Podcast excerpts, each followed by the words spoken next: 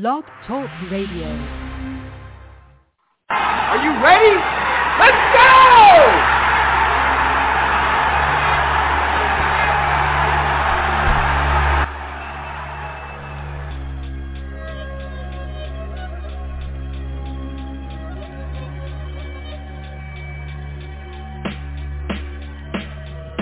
Now, from the IMLD home studios, in its ninth season, you are listening to In Much Less Detail, the podcast, where we cut through the noise and give you your NFL breakdown in much less detail.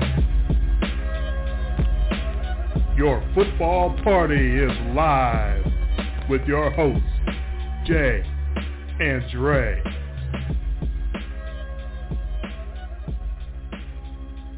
That's right. The full two-hour football party is live, recapping Week Six and getting you ready for Week Seven tomorrow in the NFL with our picks against the spread. We are here and live. Welcome to In Much Less Detail, the podcast. Here with you on a Saturday night, October the 23rd, 2021. I'm Dre. He's Jay.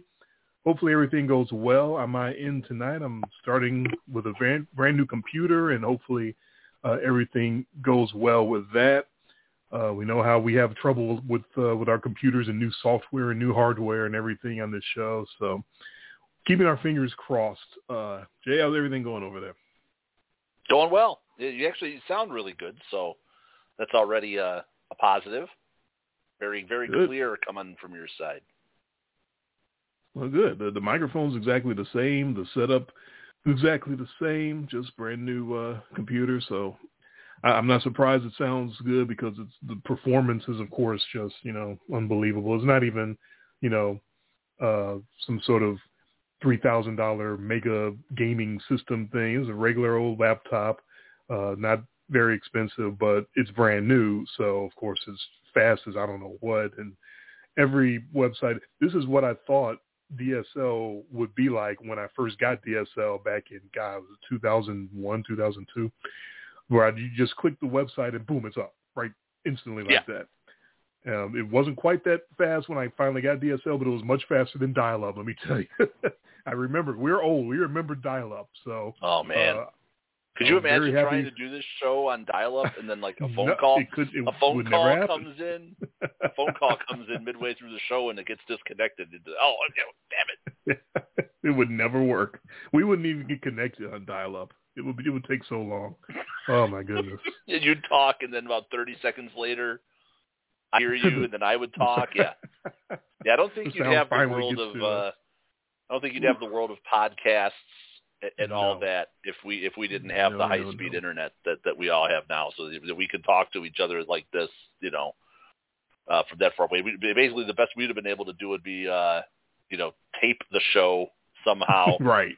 Like on speakerphone, or uh, but we or but we know that uh, Russia has copies of all of our old phone calls. So Of course. They're always listening. that's Yeah, right. Streaming was not an option uh, back in, in the dial-up no. days, so we, we're all very happy for, for high speed. It's fun when I try to explain this to my kids. You know about watching TV, like you had to wait for your show to come on. right. And if you had to get up and go to the bathroom, it didn't matter. That, that was it. That was your show. Couldn't couldn't pause live TV. You couldn't. You, had uh, to sit through all the commercials. right. Couldn't skip commercials. Yeah, all of that. They You have no mad, idea. Like you get annoyed now when you have to wait five seconds to skip the ads on the YouTube videos. I do. like, oh come on! I can't wait for this five seconds to be over. I do get annoyed. I'm like, come on, what? I gotta want to click Come something. on, where's that get rid timer? of? Come on, Ah. five, four, yeah, Jesus, five seconds. Hurry Are up. You kidding me? Yeah. oh, the good old days. Yeah. Well, we uh, put together a couple of good weeks uh, last week. Week six, uh, you got uh, eight wins, so eight and six is uh, one of your better weeks this season. Uh, but I was still able to get a couple on you, so I went ten and four. Um, boy, I, I hope I can keep this percentage up because I'm I'm putting it on right now this year. I'm at 591 for the It season. won't. It won't point. keep up. I hey, I, I can I can hope. I can aim Yeah, for that it- 600. It, it, it Uh. won't keep up because we've already we already decided last week that you were you know getting the lion's share of the of the you know quote unquote of the luck early in the season. You know that bat, you know that comes back. You've had some crappy luck. There's no doubt about that. I have had I have had some some bad beats this year. I, I will say that. Uh, I had that bad beat to start the week uh, last week, where the, Eagles just decide randomly to go for two, which which made it just absolutely no sense. I, I had the cover. I'm sitting there watching the Panthers come all the way back, and you know this is this is why I don't bet because here I am when the Panthers score that touchdown to get it to two, that you're just actively rooting for them not to convert the two point conversion, right? I'm just like, Right. all they got to do is get the touchdown and then not get the two point convert, and then they get the two point conversion, and then they and then they blow the cover in overtime. It's just like, of of course they did, of course. you know. Couldn't couldn't just Um, lose by two as two and a half point dogs. Nope. yeah, really questionable decision making in that Buffalo, Tennessee, just all kinds of weird. I'm so glad that I'm not putting any real money on games this year because the, some of the decision make these teams with these fourth down calls. There was it even happened again on Thursday night. You know, sometimes they go in your favor, but sometimes they go against you. I think a lot of these teams getting overly aggressive on fourth down and passing up field goals. It's just blowing my mind how that seems to always come back to bite teams in the ass late in the game. It's one it's something we've talked about for years and years and years. The in-game decision making. Some of these Yeah. coaches just seem to like they need somebody on their on their side. They need like a, a devil's advocate or something to say, "Hey, hey, buddy, hey, hey, buddy, you, you don't want to do that. No, I know Yeah. what you're thinking, and you you don't want to do that, pal. That's Yeah. that's the Take wrong the points. Take, the, yeah. the now in that in that game on Thursday night, there was a drive uh, that Cleveland had, and they got down, and it was it was fourth down, and, and and not a short distance, and they passed up the field goal, and they ended up getting it. I'm like, oh, okay, so it worked out for me because I had Cleveland in there. I still thought it was a bad decision. just because Yeah, just because it works doesn't make the decision a good decision. Does that make sense? Like it's not sound football. It it it will work for so long, right? Like we we we talk about those coaches that really like earned that reputation. You know, you're like Gambler Jack and Riverboat Ron. You only go so far. It eventually goes against you. the winners will say that as long as it wins, it was the right call. Uh, So that's Right. that's how they see it. Unless you're the Bills Huh. and you pass up the field goal to tie the game, and you don't get the fourth down. I, didn't understand oh, what they're not they're not winners. They didn't win. So of course they're Right. going to get second guessed. It- but it was a I mean it wasn't a smart decision. Just it was a, not a sound decision, even if they had made it.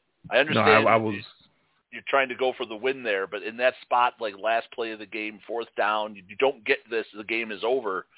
Versus, oh, we can tie this team, and you know we can take our chances at over. We, we have a high-powered offense. We we can take this thing into overtime, and I guess they figured their chances were better on a on a fourth and short to to get that. And uh, but yeah, they had they had that game covered a couple of times during the game, and, and somehow found a way to to crap that one away too. So it was wild. It was uh, it was some, back some and forth. odd, yeah, some odd odd football.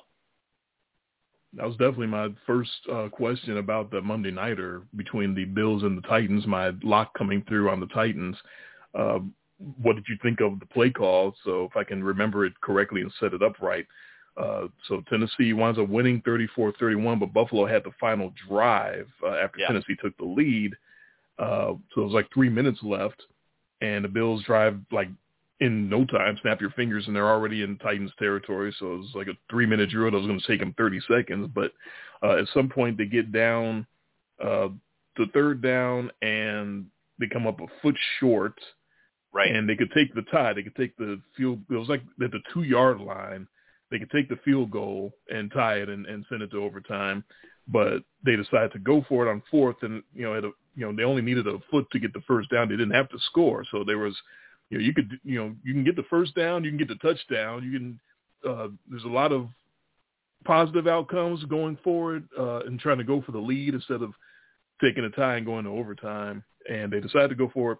And usually a quarterback sneak that close probably works, you know, 80, 90% of the time. I don't have the yeah. uh, number got, in front of me. like Josh Allen's a little guy. He's a big guy. Exactly. Big big quarterback, big guy, but his cleats happen to slide and then he comes up short. Yeah, uh, so you didn't like the call at all uh, right off the bat, whether it worked or not. Right. You don't go for that. You you get down there, you got the you got the field goal, you can tie the game. It's going to go to overtime. Take take your chances in overtime. You know, because that just one that one just mystified me. Um, these overly aggressive teams, you know, but you want to live by it, you got to die by it too. And uh, you know, it's not like Buffalo's in any danger here. I mean, it's a it's a 17 game season. They're not going to, you know, Buffalo's not going to crater and, and not go to the playoffs. That division, you know, I hate to say it, we're in week seven. There's there's a few decisions, a few divisions that are already over in, the league, Right. right? You know, Oh, yeah. so both east, both of the easts, I think, are over. I, I don't, I don't see Buffalo or Dallas just crapping those things away. You know, Green Bay's going to win theirs. Tampa's, you know, so there's a lot. You know, so Buffalo really. I mean, what are you playing for eventually down the road? Maybe playoff seeding. Right. But what are you doing? Are you just trying to not go to overtime because it's like, yeah, we don't want to play any extra football. Let's just get out of here. Let's just roll the dice, and if we win, we win. And if we don't get it, well, we don't get it. They they beat us. I, I still don't think that's. uh I, I know I wouldn't have made that decision. I, I would have kicked the field goal there.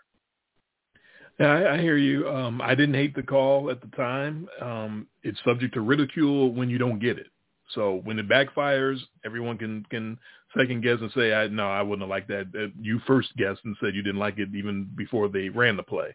Um, so I, I I understand. I'm not going to say that anybody's definitely right or wrong in that one. I uh, didn't hate it. I don't know if I really liked it or not. I was kind of like, mm, interesting. Okay, you know, when you got that kind of offense and when you've done what the Bills have done this year offensively, that's just arrogance, and I think it's earned. I think I understand why uh, Sean McDermott would be uh, that arrogant to think, yeah, we can do this. We we need a foot, you know, we got big man project burning up the league, MVP candidate. Yeah, go ahead and speak him, and, and let's get this first down, touchdown, and, and try to get out of here. We're on the road. It's been an absolute slugfest. Uh, maybe he thought his guys didn't have anything left for it in overtime, you know, on either side of the ball. And, and so I, I understand it. You're on the road. You, you, yeah, you, I think that you know there's that element. Just try to get the hell out of there. Just try to sneak the win, uh, get that that last touchdown, leave them with no time, and just try to sneak out of there. You know, with with the with the gum uh, and the and the ski mask, and try to get the robbery and get out of there uh, with, with a victory. And it, it didn't work this time. But like I said, most of those quarterback sneaks when it's that close, I, I believe a vast majority of them uh, convert. So yeah, I, I understand the call, and I, and I also understand saying, "Hey, you got you're, you're right there. It's a 20 yard field goal. Take the three and go to overtime." I actually understand both sides. Yeah. So that was that was a nice long non-answer answer. I'm good at that. Two hours, Yeah. baby. No, I, I don't. You know, I'm I, I, when I have a very strong uh, feeling about it, as you know, I will rant and rave and let everybody know. But on that one, uh, I, I was I was kind of ambivalent. Yeah. Okay. Uh, Yeah. Yeah. Buffalo, Buffalo, you know, led. Um, you know that that game did go back and forth, but Buffalo did lead the majority of the second half of that game. You know, that it did go back and forth a little bit. Um, but you know, Tennessee gets that final drive, uh, scores the last uh, ten points of the game. Uh, you know, and then and Buffalo just they they come up ever so short at, at the very end. But yeah, oh hey, you won your lock. I've given up on locks. I, lo- what are what are locks? It's, at this point, it's just like what whatever. Yeah, I yeah, I, we're gonna say I felt very strongly about uh, the fact that it was the the Titan, the same Titans team basically last year that that beat the hell out of the Bills, and this isn't the same Bills team. I get it, but uh, to think that they were six point home dogs in that spot just didn't make any sense to me. Um, so they they pull out the uh, the straight up W, and that was a fun ass game to watch. Derrick Henry is always fun to watch, especially when he gets ahead of steam. That freight train breaking out of the gate on that particular run, I'm just looking. Before, now, this is another first guess. I looked at the the box before he got the handoff on the uh, 75 yard, 76 yard touchdown run, and uh, the Bills were stacking the box, and I'm thinking, uh oh, Um, I don't know if you want to do that against the big man because once he breaks that next level and you don't you don't have any backup behind him, it's it's it's over. And sure enough, he broke that second level and it was over, and he was gone. So yeah, I don't don't think people stack the Derrick box Henry- against him. People don't give him credit for being how fast he is for for as big as he is. Man. He's outrunning that secondary. Yeah, DBs can't catch Looks slow. No, 247 and, and getting up to 20 miles an hour in the open field. That's that's fucking unfair, man. That's just shouldn't be able to do that. and he's just Uh, he's just good for those. You know, he's gonna have three, four, five of those a year. You know, and and those are just those are game changers. And that came at the perfect time for them. Exactly right. It's definitely changed all the momentum. Get, whatever uh, thought that the Titans may have had, uh oh, we're we're in trouble. This is a different Bills team. Derrick Henry Yeah. says, "Get on my back, boys. Here we go," and just takes it to the to, to the next level. And you could feel the stadium. You could feel the the people start to believe. You could feel the team believe. Yeah, we we we're here. We're not going anywhere. We got a good chance to win this one. Everything turned around. Uh, he is he's unbelievable. He is. Uh, I think I've said this last year, but I think he's on a Hall of Fame track. You hate to say that about running backs because they're so not fragile, but uh, easily uh, bruised, easier to get beat up because of the nature of their job. So to think that, Right. you know, to, to call somebody in his mid twenties uh, a possible Hall of Fame running back, but that's what he that's what he does. That's how good he is. That's how strong he is. That's how fast he is.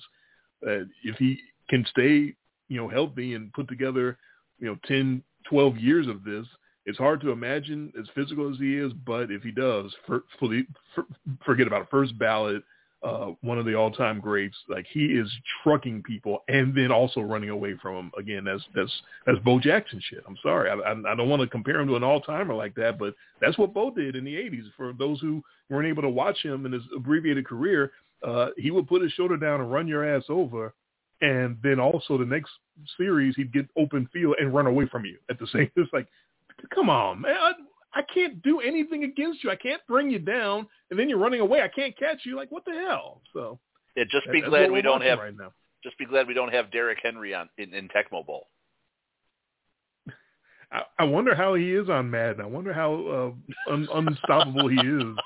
Because man, he's he's got to be you know right there as, as at the top of any running back uh, list as far as Madden ratings goes. Like can't bring him down, and then he gets, gets ahead of steam, gets some space, and, and runs away from you too. It's, it's, it's Yeah. sick. And, and nobody gives him any MVP talk. Everybody's always going, oh, it's got to be a quarterback. I don't know why why that has to be. Um, you know, obviously it's the most high profile position, but you know, I mean, Derrick Henry changed changes games. Yeah, the nature of the game today, the quarterback is more valuable than ever, more important. Uh, you can see all these rookie quarterbacks. If you don't have a good quarterback, you're kind of screwed no matter what. Uh, but yes, you're right. Derrick Henry is as valuable to the Titans as I think any player is to any other team. Imagine the Titans without Derrick Henry. They're, they're you know, completely middle of the road, Uh, maybe yeah. even underwater. Yeah. Imagine Ryan Tannehill without Derrick Henry. The middle of the road and maybe saw that. underwater. Yes, We saw that. we did. we saw that for a few years in Miami. He was sort of middling. He was the uh, dictionary definition of a middling quarterback. no doubt. So that was that was a fun ass game.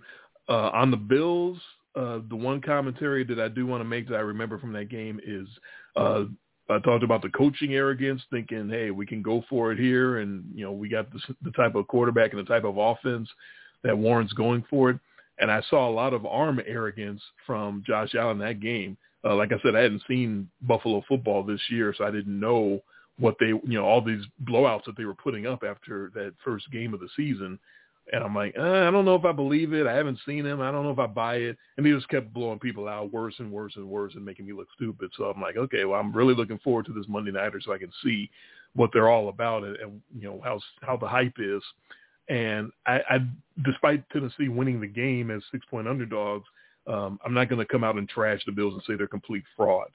I, I see the offensive progression of Josh Allen. I see the confidence. I see the uh, playmaking, and I see the uh, connection with his receivers. uh, is different than last year. It's definitely a different offense. It's definitely a, a different vibe, a different team. Um, and his arm arrogance, where he's throwing these balls that uh, most guys probably couldn't or shouldn't throw, but he says, you know, I'm I'm Josh Allen. I can do this. I can get that ball there. Um, I love it, and it may have cost him a couple of throws where maybe where they shouldn't be, or you know, he shouldn't have tried them, and, and it had uh, negative consequences. But overall, I love that. I love the idea that I know what I am physically. I know what I'm capable of. I know what my receivers are capable of. I know that I can trust uh, the veteran Emmanuel Sanders. I know that I can trust, you know, Dawson Knox was actually uh, making plays uh, at the tight end position before he broke his hand, but then goes and runs the Philly special and throws a touchdown, uh, uh, not a touchdown, but a two-point conversion with a broken hand, which is pretty insane. Um, but the fact that Josh has these guys that he knows he can trust and he's building this this offense with um, definitely a positive sign. Um, and, and I actually love that arrogance that he seems to have developed that, you know, he, and he kind of had that a little bit coming in that he thought he could get any ball anywhere because of his strong arm. But, you know, clearly it's different now than it was a couple of years ago when he was just airmailing everybody all the time. Um, you know, Stefon Diggs comes in and, and he straightens up last year. And then this year it seems like there's a continuation that he's getting even better and even more yeah. uh, locked in with his guys. So um, I'm, I guess I'm a believer despite the loss, despite me locking in against them. Um, the Bills are not frauds. Project is not a, a project. He's a, a full-grown, full-ass quarterback, um, and, and I respect the Buffalo Bills, no doubt. Yeah, yeah. Easy way to uh, solve the problem of overthrowing everybody. Just go get guys that are really hard to overthrow. They'll just run down the ball no matter where you throw just, it. Just yeah, just go get Stefon Diggs and Emmanuel Sanders. Just go go get those guys it makes Josh Allen look way better um, than the guys he was throwing to uh, before Diggs arrived. That's a great idea. You should be a general manager. I, you know, I got it in me. uh, so that was uh, fun. Um, a lot of other action last week. Uh, I, I I'm, I'm not going to get the sound um, of Aaron Rodgers uh, telling everybody in Chicago that he owns them because I'm a Bears oh, fan was, now. That was that was great. Now, Jason's a, a co-owner of this IMLD thing. He's a co-host. If he wants to get the sound and put it on the on the soundboard, it, he can it, do it. It's so I'm not gonna even do if you even if you find it though, it's really hard to hear it because there was a lot of there's not like a really good drop of that. It's not clear. Uh, you know, right? You have to listen real hard to, you gotta, because yeah, of the crowd. You have noise. to listen, but uh, I, I do like the fact that after that game was over, somebody went on the uh, Bears Wikipedia page and changed the team owner to Aaron Rodgers. Yeah, yep, I, I read about that. I saw that. Yeah. Uh, you know, I, I I can't say anything against it. It's not like he said something untrue. So right. I mean, this is this is what we always want. We want that hot. We want the Richard Sherman, right? We want the hot mic. You know, and, he, and Aaron Rodgers. He he's he's a guy that he you know th- there, I think there's an unfair knock on him for caring or or not being very you know you know passionate about football. Uh, I think he showed that right there. He definitely has the, the the passion when he wants to when he when he's yeah. properly motivated. Yeah, you, you fire him up. You, you Yeah. got you got fans booing him and giving him the double bird. Uh, Mhm. he's got no problem reminding you uh, uh, who, who, who's daddy. yeah, he, he gave you everything. He gave you the discount double check. He gave you the, the I own you, I still own you. Yeah, Rodgers. yeah, a little bit of everything on that. So good for him. I I can't say anything. He's not uh, wrong. No, definitely not.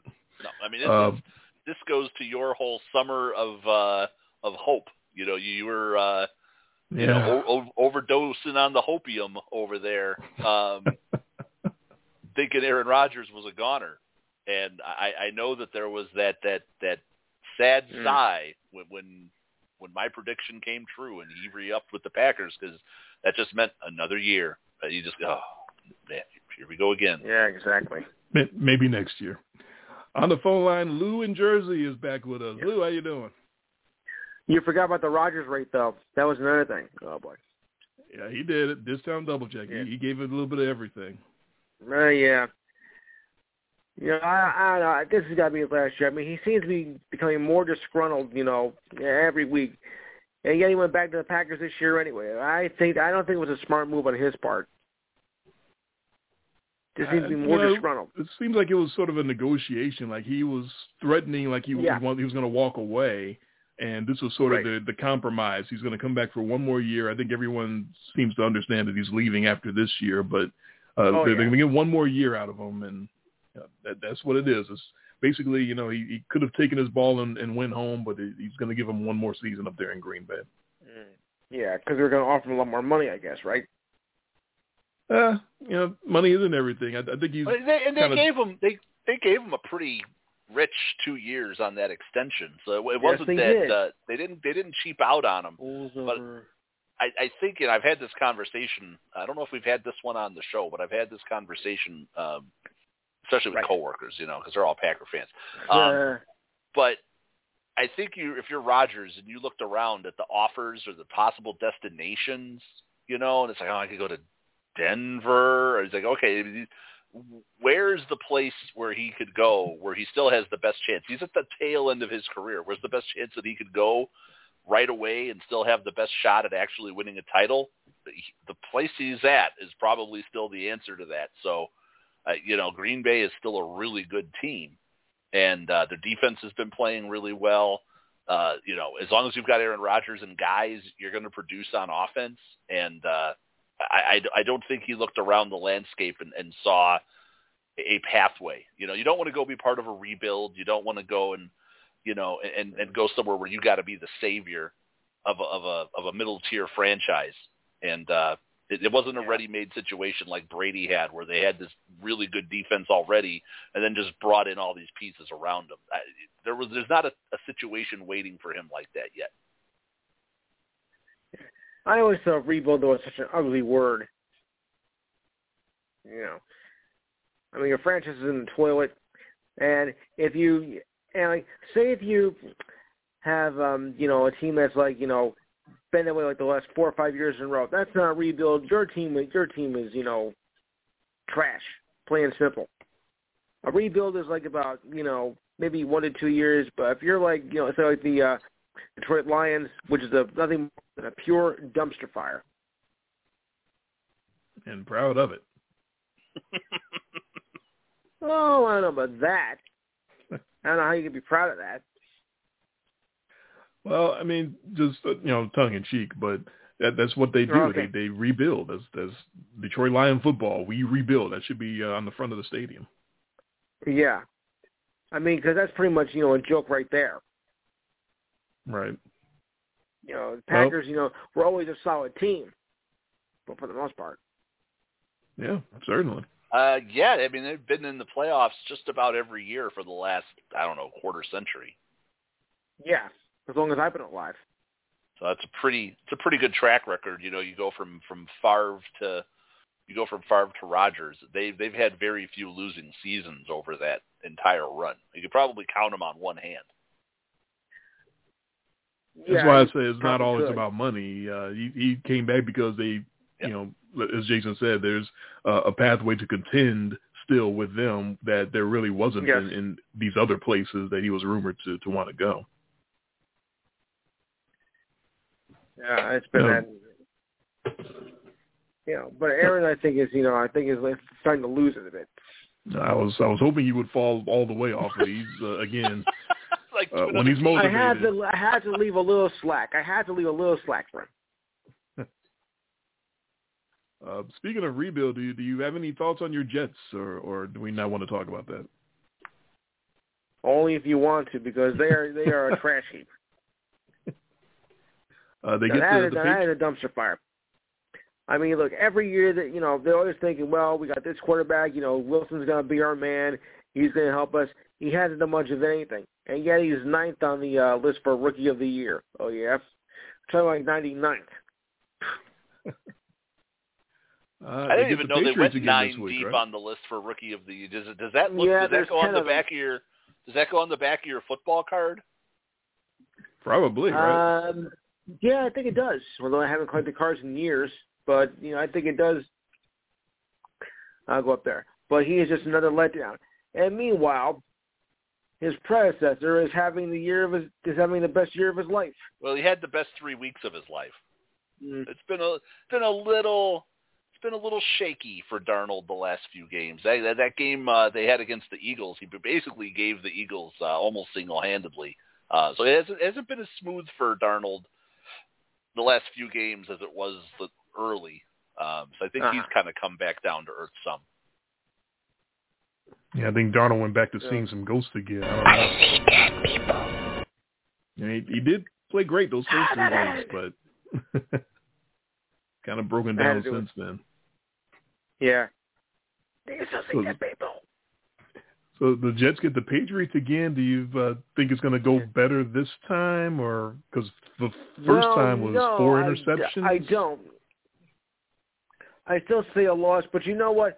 I'm thinking this is going to be more of a defensive game uh, for both teams. I mean, both teams are in the toilet right now, and New England has not been the same, you know, since you know Brady and uh, Gronkowski left. I mean, they're back to the way they used to be. You know, pathetic. You know, because even the because even when the Jets have been were bad in those times, New England was even worse. So we're seeing the return of that. So it's more against the return of the toilet bowl. I expect this to be a low-scoring, defensive type like game. Yeah, that would sound like a, a I could pretty accurate wrong, but that's the way I'm looking at it. Yeah, that, that's what I would expect. Uh, but Oh, good. gotta well, gotta I'm not alone here. gotta do a little better though, right? That that first game, you gotta gotta have some improvement out of your guy uh, Zach Wilson. I'm hoping so. I mean, but he doesn't. But he doesn't seem to be improving. I mean, you know, he did fine the preseason and his first game, but after that, you know, what have you done for him lately? Well, the answer to that is well, nothing. But he is improving. He's, he isn't throwing four interceptions every game, so he, he's he's, some, he's learning something. Yeah, yeah, not yeah, very slowly. Yeah, I, I think the best I think the best model for the Jets is going to be the Bengals model, right? They drafted Burrow.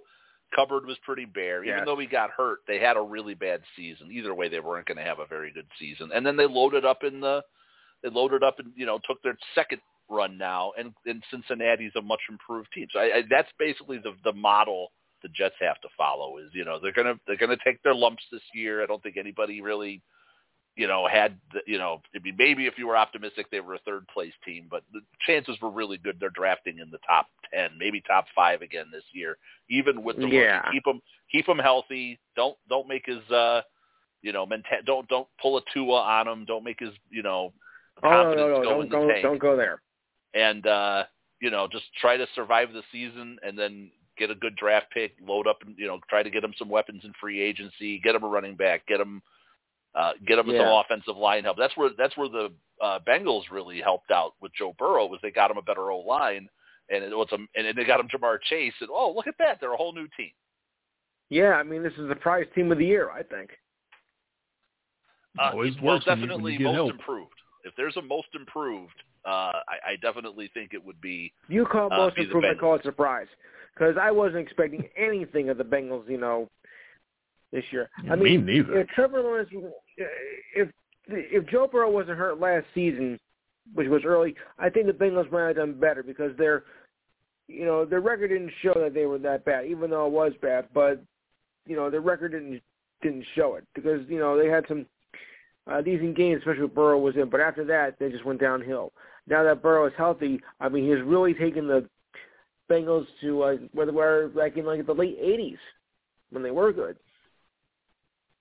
Yeah, with the Blake and uh, and Pickens combo, we got got the Yeah. new Blake and Pickens. or Boomer back in the Boomer days. You can't forget Boomer. Can't go, can't go wrong with Boomer. Can't forget Boomer. Of course, All right. things were going great until the last minute and a half of Super Bowl 23. Well, you know, We don't want to think about that. Tough tough. Okay, beat. okay, I get it. I get the point. You're Bengals fans. no, that definitely is not the uh, not the case. Oh, I, you you made you made it sound like you were. no, no, just I'm I'm looking out for the Bengals fans. We don't want to bring up bad memories. Oh, of course, you, you're right. But I saw that like, you know, Montana with the touchdown. Oh yes. Yeah. All right, Lou. Always fun with you. Uh, keep keep keep your head up. The, the Jets will get better. They they'll just got to get some help. That's all. Is that before I die or after? Um, that I can't promise you, but uh, eventually I thought not. They'll, they'll get some help. Well, Thanks, is my hair going to turn gray before then? Uh, maybe. All right. Maybe All I'll be right, back that- next week. We'll see. All right. That is the uh, always excitable Lou in Jersey. Uh, yeah, that's uh, the, that Jets thing. Oof. Um, I'm, I'm trying to give him a silver lining that you know it, you got to say that there's some improvement when your quarterback comes off of throwing four picks in the game, and, and he, he doesn't keep doing that. At least he doesn't do that every time out. So maybe there's Yeah. some some learn there's a learning process going on there. It's it's really slow. Yeah, well, we didn't have a recap show last week, but yeah, I mean they went they went to uh they went to London and uh you know and the Falcons put it on them. yeah, that was uh, that was a surprise. Uh, yeah, yeah. Um, but hey, look at the bright side. They didn't lose last week. There you go. And, And he didn't Zach throw Wilson four picks. no interceptions last week. That's something to build off of. uh-huh. Uh, so uh, what else It did you want to get into? well-timed call uh, that got you that got you off of your uh, off your uh, new Bears ownership uh, discussion. yeah, I, I said all I was going to say about that. Okay. but yeah, I, I I don't think that I don't think Rodgers is washed. Obviously, he's not putting up gaudy numbers, uh, but with the de- if your defense is top ten, you have a decent running game. You have that that really good two-headed running attack uh, with with with uh, Jones and Dillon. You, you don't. You know, Rodgers at that point. Maybe you don't need him to throw for 400 yards every game right now. And I'm not so sure he could. I mean, he's got you know the best receiver in the game right now in Davante Adams, but he doesn't have too many guys that he really uh, trusts outside of that. So I think that's another Right. uh, part of it as well. Is they they And- need and to they build going- more. Yeah, and they keep going and signing defensive guys. Uh, they signed Right. that, uh, Ram. They signed Ramsey from the um, from the Cowboys, who, who's got he's like the Devin Hester of linebackers. Like you have to like hold his hand and show him where to be on the field. Otherwise, he's just in the wrong spot. And and then they signed Whitney Merciless this week. Are you you're talking about Jaylon Smith? Yeah, he's Oh, Jaylon uh, Smith. Yeah, I was thinking of Jalen Ramsey for some reason. Oh, no, Jaylon no. Smith. Yeah, he's he's uh, a little bit of a space cadet out there. Yeah, um, Cowboys fan at work asked me a couple of weeks ago when the, when the Cowboys uh, cut him. They're they're like, um, I, why why the Cowboys cut Jaylon Smith? I said because he's not very good. Yeah, he's he's full of uh, talent. He's got all the athleticism, just not good at football. Yeah, there's uh, there's talent, but then there's being good at the sport, and that's you, Yeah. you need a little more than than talent. He's got do the low AWR rating in Madden. extremely low, thirties. but the the Packers You will take play? a chance. You want to field? You want to field a good team in Madden? Get lots of secondary players with high awareness. Oh, believe me, I can vouch for that. That's you don't you don't My- need all this. You don't need a ton of speed. You just need that AWR. Be in the right place, and that's My- not that's not Jaylon Smith. No, my my Madden 03 uh, Bears were uh, gave up so many yards and so many points. It's just a terrible, terrible defense. But I kept winning games because late in the games I would get the perfect key timely interceptions from the cornerbacks that I traded for, which would be, if I remember, Bobby Taylor and Rondé Barber. Very high AWR with both of them. Can't beat it. So uh, yeah, so that was Bears Packers. Not not a lot actually happening in that game. That that No. was yeah. Uh, I mean, the Bears way, drove right down. They get that first touchdown, and uh, good night, everybody. look, they they were within three of, of the Packers in the fourth quarter. They were right there. They had a chance. they got And that. then They Rodgers- got that. Touch, oh yeah, no, but they got that touchdown, and, and then yeah, Packer, Rodgers had had enough. yeah, Rodgers did his thing. They thing. just marched marched them right down the field, and and then declared ownership of the Bears. Yeah, man. Justin Fields did his thing, and that was the end of that. Um, although I was encouraged by Fields overall, um, he he he showed some flash. All these rookie quarterbacks you know, show some flashes here and there. They they all Yeah. show you know why they were taken in the first round. You with all five of them, I've seen something at some point. In, even though some of them have been really uh, you know, overall not very good. But even in Trevor Lawrence, even in Trey Lance, I've seen something. Even in Zach Wilson, uh, where I go, oh, okay, I, I see it. I see why. Uh, I see why they got picked in the first round. I, you know, Justin Fields. I see it. I see the uh, athleticism. I see the. Uh, he's actually got a good arm. He doesn't know where it's going some of the time yet, but he's actually got a pretty good arm. Um, but he definitely looked like a rookie when everything was on the line. And, and yeah, Roger still owns the Bears, and, and that's all I got to say about that. oh, so so yeah, that was that was good. Uh, you know, you had some, you had you have got you're starting to get late enough now. You know, we're what week seven. Uh, we're starting to get to real or fake time almost. Mm-hmm. And now you you know some of my fakes already. I've been talking about them. Well, you, it, but then you start, to, but then now you're starting to see on the other side, you're starting to see some separation from some teams, the Ravens, the Cardinals. Mm. You know, you're, you're starting to see some teams start like they're really asserting themselves. Yeah, and that Ravens win over the Chargers was uh that was a beatdown. Yeah, that wasn't close. I think a lot of people were surprised by you know just how much of a blowout that was, and yeah. I was I got to admit I was surprised too. But then uh, I heard a stat, and it kind of crystallized everything. Ravens pressured Justin Herbert. Justin Herbert had 42 dropbacks. Ravens pressured him 33 of the 42 dropbacks. Yeah, it's what you do when you're at home. And, when you're a front-running team and you're at home, uh, you get that's to tee off. That's right. You, you get know, the lead and you, you say, you, "Boys, go get them." Yeah, you, you you get out to that you know basically seventeen nothing lead, and, and you know we we've said no team front runs more or Yeah. better than the Ravens, right? And we also I mean, they, they historically like can't come back on people, but nobody looks better with a lead than they do because they can just they can just hold you down. But they're even coming back this year. Lamar Jackson's the master of the comeback all of a sudden. Like Well, that, that's kind of. yeah, that's more than I ever thought he would do. Yeah, twice he's come back from double digits, uh, which he had never done until Yeah. this season, and now he's done it twice. Um, both times they've been down big and won. So uh, the Chiefs, uh, although they won, uh, smell kind of fake to me. I, I don't know what to make of them. They're so They they can't hold on to the football. Patrick Mahomes is throwing picks. They have no confidence on their defense. bad picks. worse than I can remember that Kansas City defense being. And I don't know if that's just the pressure that Mahomes feels to try to, you know, we have to outscore everybody. But yeah, they they they blow out Washington, but they didn't look good doing it. Right, you're calling them fake. They just won 31 to 13, and uh, It- it- I, I'm telling you, that was 17-13 at the end of the third quarter, and then they got a couple because I again I did not expect Washington to be able to hang point for point, you know, with them. But the fact that Washington was in that game into the fourth quarter kind of shows you that, that this tells you that the Chiefs are they you know they're really good you know, on paper compared to Washington, and they uh I Patrick Mahomes. How many t- was it? Nine interceptions already for him. crazy. I mean, I six all of last year, the year before, something like that. uh eight, Now he's already up to yeah. eight. He's already up to Yeah. nine. Yeah, he's And yeah, it was a clunker in the first half from what I was uh, reading, and uh, put the uh, potato skins in position to get the upset. But they, the Chiefs crank it up in the second half, like like they can do. Um, yeah, uh, Randi Yeah, I said it re- Mahomes, uh, the uh, I the said mother that of it looked Patrick, like, would also uh, like a word with the rules committee. I said it looked like a doppelganger of the uh game they played with Philly, and it was.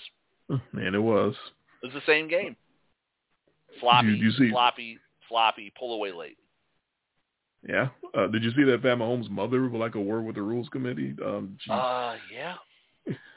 tweeting out after that uh, interception off the, the hands of the receiver right into the DB. And she's like, that, That that, that, shouldn't that should be be a... interception on the wide receiver. yeah. she's Hey, going to I- be in the room. I played rules committee. quarterback after school for the whole for our whole time in high school. I You had a lot of balls pop off of a receiver's hand. I had a lot of balls bouncing off of chests and hands, and like, you're like, come on, what, what, what else could I do? It was on your chest. We didn't have anyone on the side uh, keeping stats and, and giving you your INTs though. So only you, uh, only you knew. I, I knew, and that was enough. yeah, you, you. That's a real quarterback for you, folks. thirty years later, still remembering balls bouncing off a guy's. Oh, don't worry, I can still remember who did it and what the plays were. I mean, not naming names here, but uh, you know, it wasn't. You sound you. like you're ready to. You're ready to name some names. You you like Jay Z ready to drop a diss track. You got some, Man, some fire you want to spit find, over I hope they don't find my emails. I hope I hope the Oh, NFL oh, doesn't find my oh. emails. Oh, watch out! Me and the 30, me and me and me and that me and and and, and uh was it Bruce Allen? Yeah. Have you been Have you been talking to Bruce Allen lately? Have you been chatting Uh-oh. with him? Well, Adam Schefter some- didn't give me permission to. Oh, no, only if uh, if if he uh, lets you pre-approve it beforehand. Can you can, can you comment on his uh, his storytelling? So we got some some issues in the NFL, uh, out, uh, on and off the field, of course. Of Um, always yeah. though. This is this is Always. why this is part of the reason why we love it, right? We wouldn't have a Hall of Infamy if it wasn't for this stuff. No kidding. Uh, man, and it's so crazy that so much of that stuff can't even be gotten into and talked about fully. Like this should be the type of stuff that you know the ESPN's got you know two hour freaking pregame on Sunday. Uh, NFL Network's got pregame all the way starting in the in the morning. This is the type of stuff that could fill those hours instead of them hemming and hawing and, and pawing around and trying to figure out how they're going to fill the time. They got stuff they can fill the time. They just can't tell it because it's too Right. true. Yeah. No, we we we got to we, we love it. We love it. We hate it. We sometimes we love it. Sometimes we hate watch. You know, but it's it's it's compelling. It's generally the it's the most compelling sport. All right, one of the other, uh, so that was a loss to you, uh, the uh, Chiefs over the Potato Skins, even though the Chiefs did not look very impressive in their 31 to 13 win. Another uh, one of my losses to you was, uh, I got to get the name right, Spencer Whipple, uh, which sounds like a perfect wimpy 80s wrestling manager name. Spencer Whipple leads the Arizona Cardinals to a pummeling of the Cleveland Browns. Oh, yeah. That's all the right. uh, I forgot all the coaches with the with the game. goop. Oh, Yeah, yeah. They didn't need their coaches. They didn't need Cliff Kings. They didn't need those guys. They didn't need It any turned out. quarterback coach. Nope. Yeah, Didn't they, need they bounce. Baker. Baker Mayfield goes, uh, you know, bouncing off Oh. the turf, uh, busts up his shoulder. Yeah. You know, I heard it's a labrum and a bra- a small break. It sounds like now Um, Um. that they're saying Yeah. he's going to have to have off-season surgery, and uh, it, it wasn't the most compelling game uh, offensively for the Cardinals. I mean, probably their their least impressive offensive performance, and they scored 37 points. right. Well, similar to the Ravens, as you were saying, when you front Yeah. run, when you script it so beautifully, you don't need any damn coaches after that. When you script it up like that and just you know first whatever six seven possessions you score points, Uh, you don't have yeah, to worry about the, the 20 second zip. half adjustments. Yeah, when you're up 20 to zip and you Yeah. can pin the ears back, it, it gets easier. Yeah, that doesn't help that the Browns lost all of their skill players. You're talking about Baker. Uh, uh, uh, they had receivers go down. They had all their running backs go down. Poor Kareem Hunt uh, screwed up his calf. My fantasy team got screwed up. Everything. No one cares about my fantasy team. I know, but yeah, I, I was very shocked by that uh, by that outcome. I, I thought Cleveland would at least contend and give them a, a game, but no, Cardinals just blew them, blew their doors off. Didn't need any coaches. Didn't need any of that. Um, yeah, six and zero Arizona was definitely not something that I uh, I didn't see it coming. I don't know if anyone saw it coming. Um, the question is, you know, how is it, how long is it going to last? Who's going to take them down, and, and what's uh, ultimately what's going to be the outcome of this season? Because every undefeated team, I think, right back to the, the Steelers last year, every undefeated team eventually gets their first loss, and then the league catches up, figures out, okay, how do we take them down? They're going to get everyone's best shot from here on out because they're not surprising anybody. They're not, no, you know, the Cardinals aren't sneaking up on anybody the rest of the year. And ultimately, what's going to happen uh, when they make it to the playoffs and, and all of their uh, top strategies and, and top, you know, top players, everything has been out there for everybody to dissect and try to figure out. They're uh, aiming to be the team that's, you know, has the target on their back when the playoffs Right. are. Them and the Cowboys, basically uh, and the Rams. Um, and the fact that they're going to be right up there with them, you know, how's it all going to shake out? And, and of course, Tampa Bay, uh, and and Tommy is just kind of hanging back and waiting and lurking in the wings, like, yeah, okay, good job out of you guys. Okay, wait. good on you. uh huh. Wait, wait till the playoffs about, get here. You think about this year's undefeated and last year's, right? Arizona and Pittsburgh. Pittsburgh last year was undefeated, but every week you were going, yeah, but yeah, you know, know, because that game they won wasn't very impressive. Arizona has only had one of those. They they really only had that game against the Vikings that they just should have straight up lost, right? The guy missed Yeah. an ex- the guy missed an old extra point basically. you know, when you miss a 21, 24 yard just short field goal like that and the team wins, you don't walk out of that one like, yeah, we crushed it, you know. So even if Arizona was still 5 and 1, they've been impressive. And a lot of their wins aren't cheap. You know, you you, you look up and down. We're not sitting here going, well, yeah, they won, but yeah, it wasn't. They don't look too good to me. Um, they they've been fair. They've been impressive. Have they played a lot of top tier talent yet? No, not really. Um, but you can only play the games in front of you, right? That's what I always say. You Can only beat who's And- out and- there. and they're not going out there playing some also rans and uh, you know having to pull off massive comebacks. A lot of these games they're up early and they're letting those they're letting that defense get after the quarterback and you know and Chandler Jones. I mean, he's just just wrecking people right now too. Mm-hmm.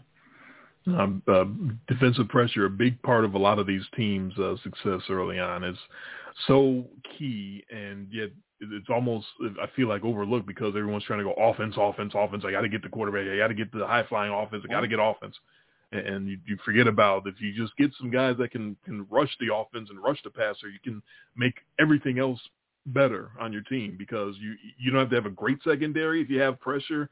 You can just have average secondary. You don't have to have great linebackers if you can get guys to get pressure. It is so important, and I don't know why so many teams feel like they kind of overlook it or don't really think they need it. You know, ask Jon Gruden wherever he's hiding right now. Uh, he would like a guy like uh, Khalil Mack to to get some pressure for his team. He, he could really use someone like that. Uh, yeah, I heard those It's- guys are it's hard, so hard to find. to find. well, man, exactly we've been right. doing this too long. Yeah, yes, we have. So one of the one of the wins I got over you, you uh, mentioned already briefly about the uh, the Vikings Cardinals uh, debacle, Oh, and you also mentioned about uh, real or fake coming up. So that ties into what I saw.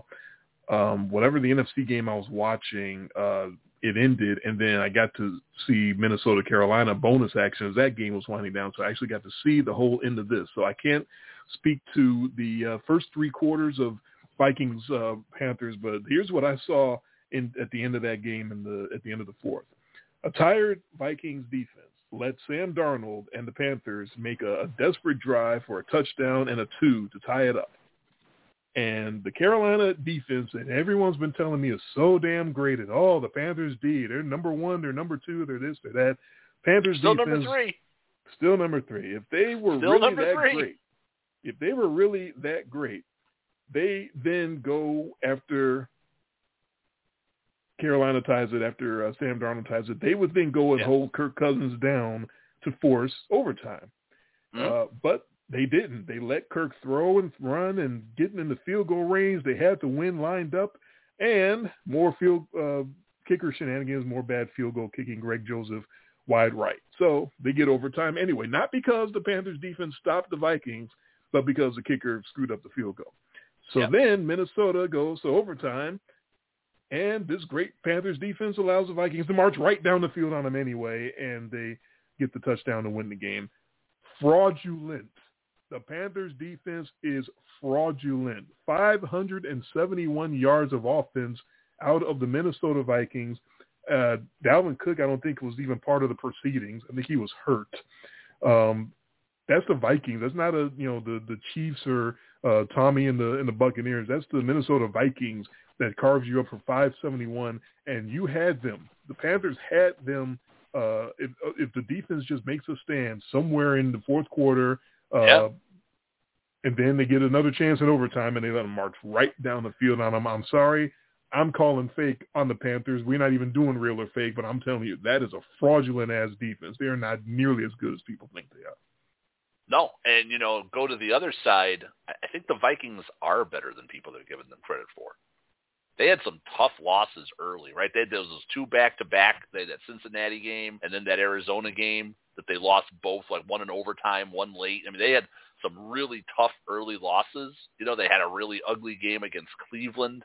Um, but oh, uh, Kirk Cousins is playing out of his mind right now, and I don't think anybody's talking about it. He's been very, very good. He's been like, uh, this is very better than most Kirk people Cousins think. like. it is. you, you kind of ex- you're, you're wait. You always are waiting for you know the Kirk Cousins moment. You, you Mhm. just you're, you're you're waiting, and no, he goes for 373 with three touchdowns, no picks. What, uh, 13 touchdowns and two picks on the season so far. Uh, you know, it, it's like him and Mahomes flipped stats. They, they swapped they swapped bodies. It's Freaky if you Friday. did the blind, if you did the blind thing, you know, where you look at the two numbers, but you don't know who the quarterback is, and you said one of these is Kirk Cousins and the other one is Patrick Mahomes, uh, you wouldn't Mhm. be picking this one as Kirk Cousins No. right now. And he's playing. You know what? We've we've made fun of him enough that we've earned some credit to give him some praise when he's earned it, and, and he's playing really well. And they're doing Sure. this. Uh, Dalvin Cook, they get Dalvin Cook back in this game, and he goes crazy. He goes for a buck forty. Okay, he did come back for that one. Okay, Oh yeah, he, he he's he's, he's been in and if out. I so knew he was going to be, if I knew he was going to be that upright, I probably would have picked the Vikings. But you just don't know, right? I you mean, never know, right? Exactly. You never the know. running back coming back off injury, he could t- he could play the first series, and then you know it's ghost town Nope, for I'm the out. rest of the games. Right, I'm out. I, I can't go anymore. right. You just you, you don't really know with these guys. That's that's why Thursday night game. I was glad I knew everybody who was out before I made the pick. And I still picked Cleveland. The second stringers, Yeah, the Cleveland backups. Ernest Johnson uh, uh, in, uh, in in Case Keenum, and, and and again, I posted this on that pick when I picked the game. That it isn't a huge drop off from Baker Mayfield to Case Keenum. Well, especially if it's a, a fucked up Baker Mayfield with a jacked up shoulder all year. Well, I mean, if yeah. maybe maybe that's been affecting him. Maybe that's why he has has been even less uh, uh, effective than he normally is. It's possible. It's possible, but you figure no Hunt, no no Chubb. But I'm like, you know what? Cleveland's got good defense. They have a good O line. So th- it's not that Chubb and and uh, and Hunt are just back there, you know, evading tacklers in the backfield and creating. They're not doing the Barry Sanders thing. So they they they the best thing that could have happened for them winning that game Thursday night was that they got the ball and just marched right down the field and got that early lead. Yeah, everything they did was working. I, I texted you. I was You frustrated. I was, You weren't very happy about it. Uh, no, I was shaking my head. I was just like, God damn! Everything they try to do is is going their way, and the the Broncos defense like melted before your eyes. That you could see how tired they were getting. You could see, especially the last drive, the last uh, to put them away. Uh, they needed a first down to to put it away because they were out of Denver was out of timeouts, and they Yeah. got uh, Johnson had gotten a first down run. He got called back by penalty and they decided to on third and eleven or something to run it again, and he got it again. And it's like, okay, well, you're gonna just let them get first downs, no matter what, you know, no matter how far you back them up, you're just gonna still let them run and and, and get the first down. I guess you don't deserve to, to win the game or, or cover the spread or anything like that. So yeah, it was, it was not it was not the Broncos' night. It was definitely uh, the Browns' second stringers' night, and, and that's what I get for making fun of Case Keenum and De- D'Ernest Johnson. D'Ernest Johnson goes 22 for a buck 46. No one saw that one coming. I promise you. Nobody saw 6.6 yards per rush. I, I, I think coming. I mean, if, if that's what you're getting every carry, why even throw the ball? Isn't that the point with the Browns? Is, that's what, Yeah, that's the other uh, hidden lesson uh, learned in, in that Thursday nighter is uh, as great as Kareem Hunt and and Nick Chubb are, uh, give some love to that offensive line because apparently that's what's driving everything is they can make anybody into a 140 yard ball carrier, uh, which is that's what you want. You you want a, a O line that's going to just run down everybody and open huge holes for you no matter who you are. So good for the Browns and, and good for who, whoever's running behind them, no matter what. And you know what? is. good for me because I finally won a Thursday Yeah. night pick over you. Got off so, the schneid. oh my god, things maybe a- things are turning. You know, you just look for these little glimmers, right? It's so nice to start the week up a game, not down a game.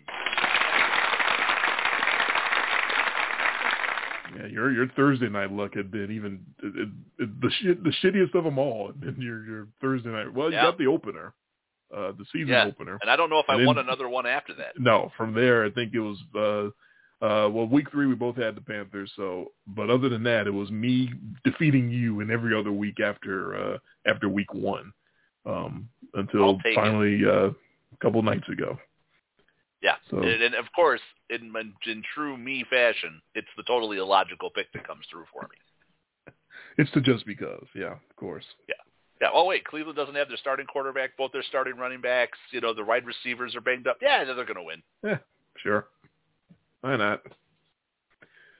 Uh, uh, so what else in week six uh, stood out to you? Look here. Uh, of course, Jacksonville won, so we don't need to talk a lot about that. That one was easy. Man, Miami's junk. You know what? Uh, I do want to talk a little bit about it because I it, it was football. I was you know again away last uh, Sunday to Sunday you know week five. I wasn't uh, available to watch any football, so I was just so happy this past Sunday to watch some football. I watched the whole damn game. I didn't you know sit there and take extensive notes because I'm it's the. Dolphins and the Jaguars, uh, but I did watch the whole damn game. Uh, so the Dolphins and the Jaguars from London, yeah, they both stink. Okay, that, absolutely. And Miami actually looked like much the better team for three quarters of the game and still managed to lose. Yeah, they're Uh, bad. Long, long field goals got it done by by Matthew Wright for the Jaguars. So uh, uh, I'll say this: at least Trevor Lawrence doesn't look totally overwhelmed anymore. I said the little bit of uh, impression I got of him was that the game was way way too fast for him when he first uh, when he opened the season. Uh, All again, all these rookie quarterbacks there, there's a glimmer there. There's something like, okay, I see it. I see why he got picked that high. Uh, so I'm, I'm not saying that Trevor Lawrence has arrived and everything is turning around, but uh, he did not look completely like, oh my God, this, everything is just happening so fast for me. So that's good for him. Um, yeah, Brian Flores got out coached by Urban Meyer. Um, son, oh, I, oh, I, I Oh, don't think no. you're long for this job. I'm just saying. You got out coached by Urban Meyer. man. So The grinder. First win. Uh-huh. Uh yeah, the knee biters. Um, that was uh, that they they we still. were all boy. You want to talk about not locking up a game, then you regret not locking up. yeah, I mean, I pretty much mailed it in for the for the Lions after saying, uh, "How do you how do you come back after making your coach cry right. and, and, and at home, and, you let Cincinnati come in there and do that to you, and, Joe Burrow again, uh, just lighten it up. I mean, Joe Burrow has been really good. I mean, it's just you know one what his second season now, and uh, is it, everything Like you know he's one and a half season because last year he you know missed the whole second yeah. half of the, So he year. played. He played. So he has now played 16 full games, right? Yep. And his quarterback rating 95.3, 4,228 yards in those 16 games. Uh, you know, 7.3 yards per attempt, although he's at 8.9 so far this season, but that's a lot of Ja'Marr Chase. At you know, that's a lot Mhm. of bombs to Ja'Marr Chase, but you know, 27 touchdowns, 12 picks. That that's basically his first full rookie season right now. He just finished his rookie season. And uh that that's not bad. No, it, what I'll say again is it reminds me of my whole Sam Bradford hate all those years. Is if you're the number one overall pick, Yeah. show me something to justify that you were a number one overall pick. That's all I'm asking. Well, that's that's Joe Sam Burrow is showing problem. you why he was a number one overall pick. Sam Bradford, in his 71 year career, never once showed me why he No. deserved to be a number one overall Sam pick. Bradford was the same guy every year. He wasn't a number one pick. He was like a third round pick every year. He was, you know, he wasn't he wasn't good. He was he was just a guy. Serviceable. Yeah, he he was a, a middle tier NFL quarterback. There's no shame in that. It's not his fault he was the number right. It's not his fault he got all the money. You can't blame him. He's not going to give it back, and nor should he. No, and no, and uh, but yeah, I, I know that's your boy. You you love Sam Bradford. That it's just every You're still number crap, one, You are still crapping on him to this day. every but number ju- one pick just reminds me of that. That's what it's supposed to look like, not what is- yeah, Bradford this- was doing. This year two for Joe Burrow looks like this is why I was trying to give you know trying to give Lou some hope. Like this is what you this is your what you want. This is what you want to see. You know, because Burrow was he was all right. You know, he he- was he had moments last year. You- You can clearly see he was a rookie. He was a little overmatched. His team wasn't very good. His stats weren't bad, but now he's in his second season. He's got more weapons. They get him the receiver. They bolster offensive line, and oh, oh yeah, this is what it should look like. It looks better. Oh, that's what every organization should do: is, is get the quarterback and then put the tools Yeah. around him. Let's see if the Jets can pull that off. And and they, and they may be the surprise team, you know, through six weeks. But You know, for the good side. ever. But there's some on the good side because there are some surprise teams on the negative side, right?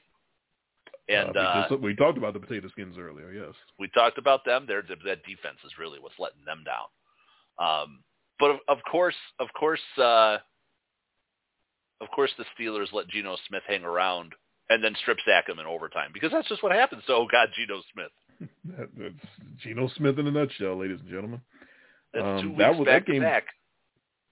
That was a that was a weird game that Sunday night. It was, it was the, the Seahawks' dedication to running behind Alex Collins versus the Steelers' dedication to throwing to Diontae Johnson. Who's gonna come out on top? Because neither one of those teams wanted to do anything different than that. They, Seattle didn't want to do anything but run, and Big Ben didn't want to do anything but just target Diontae Johnson. It goes to overtime, and yeah, Geno trying to be Russ basically, trying to be Russ Wilson, uh, trying to run and, and get downfield and avoid the pressure and TJ Watt says, "No, get no, get get back here. Let me let me knock that ball away and and take this take this W and get the field goal and get out of here." And uh yeah, that was the yeah, second week in a row. Geno Smith basically had a chance to be the hero, and oh god, Geno Smith.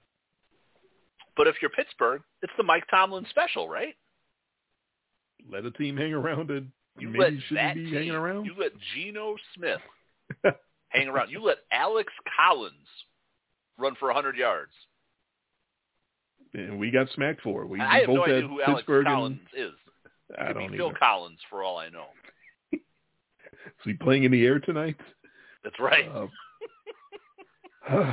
and we both got caught. We we uh, did I we did, I not play the? Elvis for and that? The, and and the sad part was after we made the pick, we called it.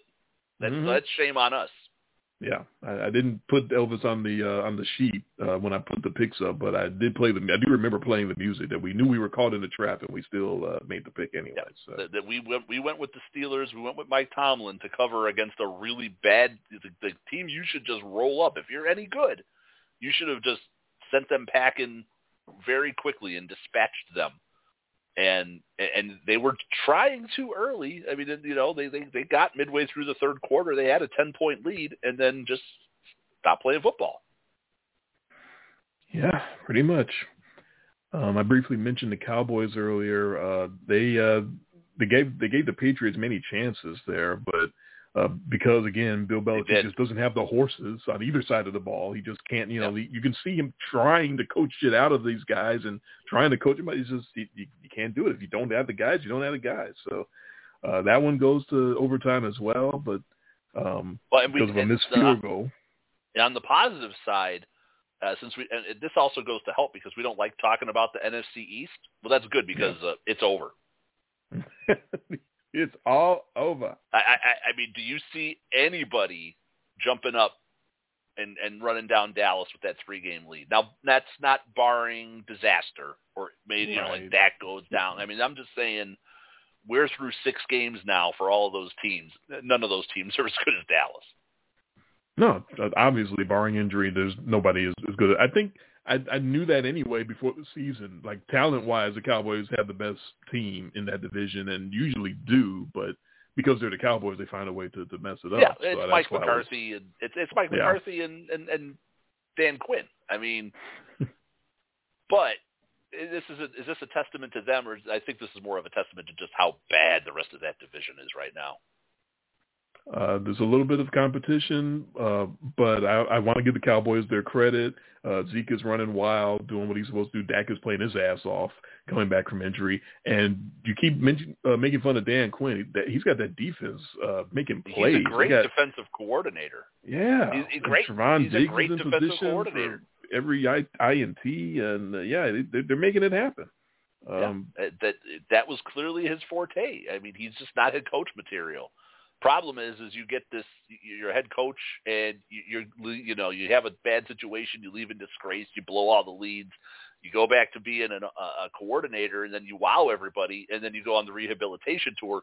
Somebody, some bad team, some idiot is going to give Dan Quinn another head coaching job.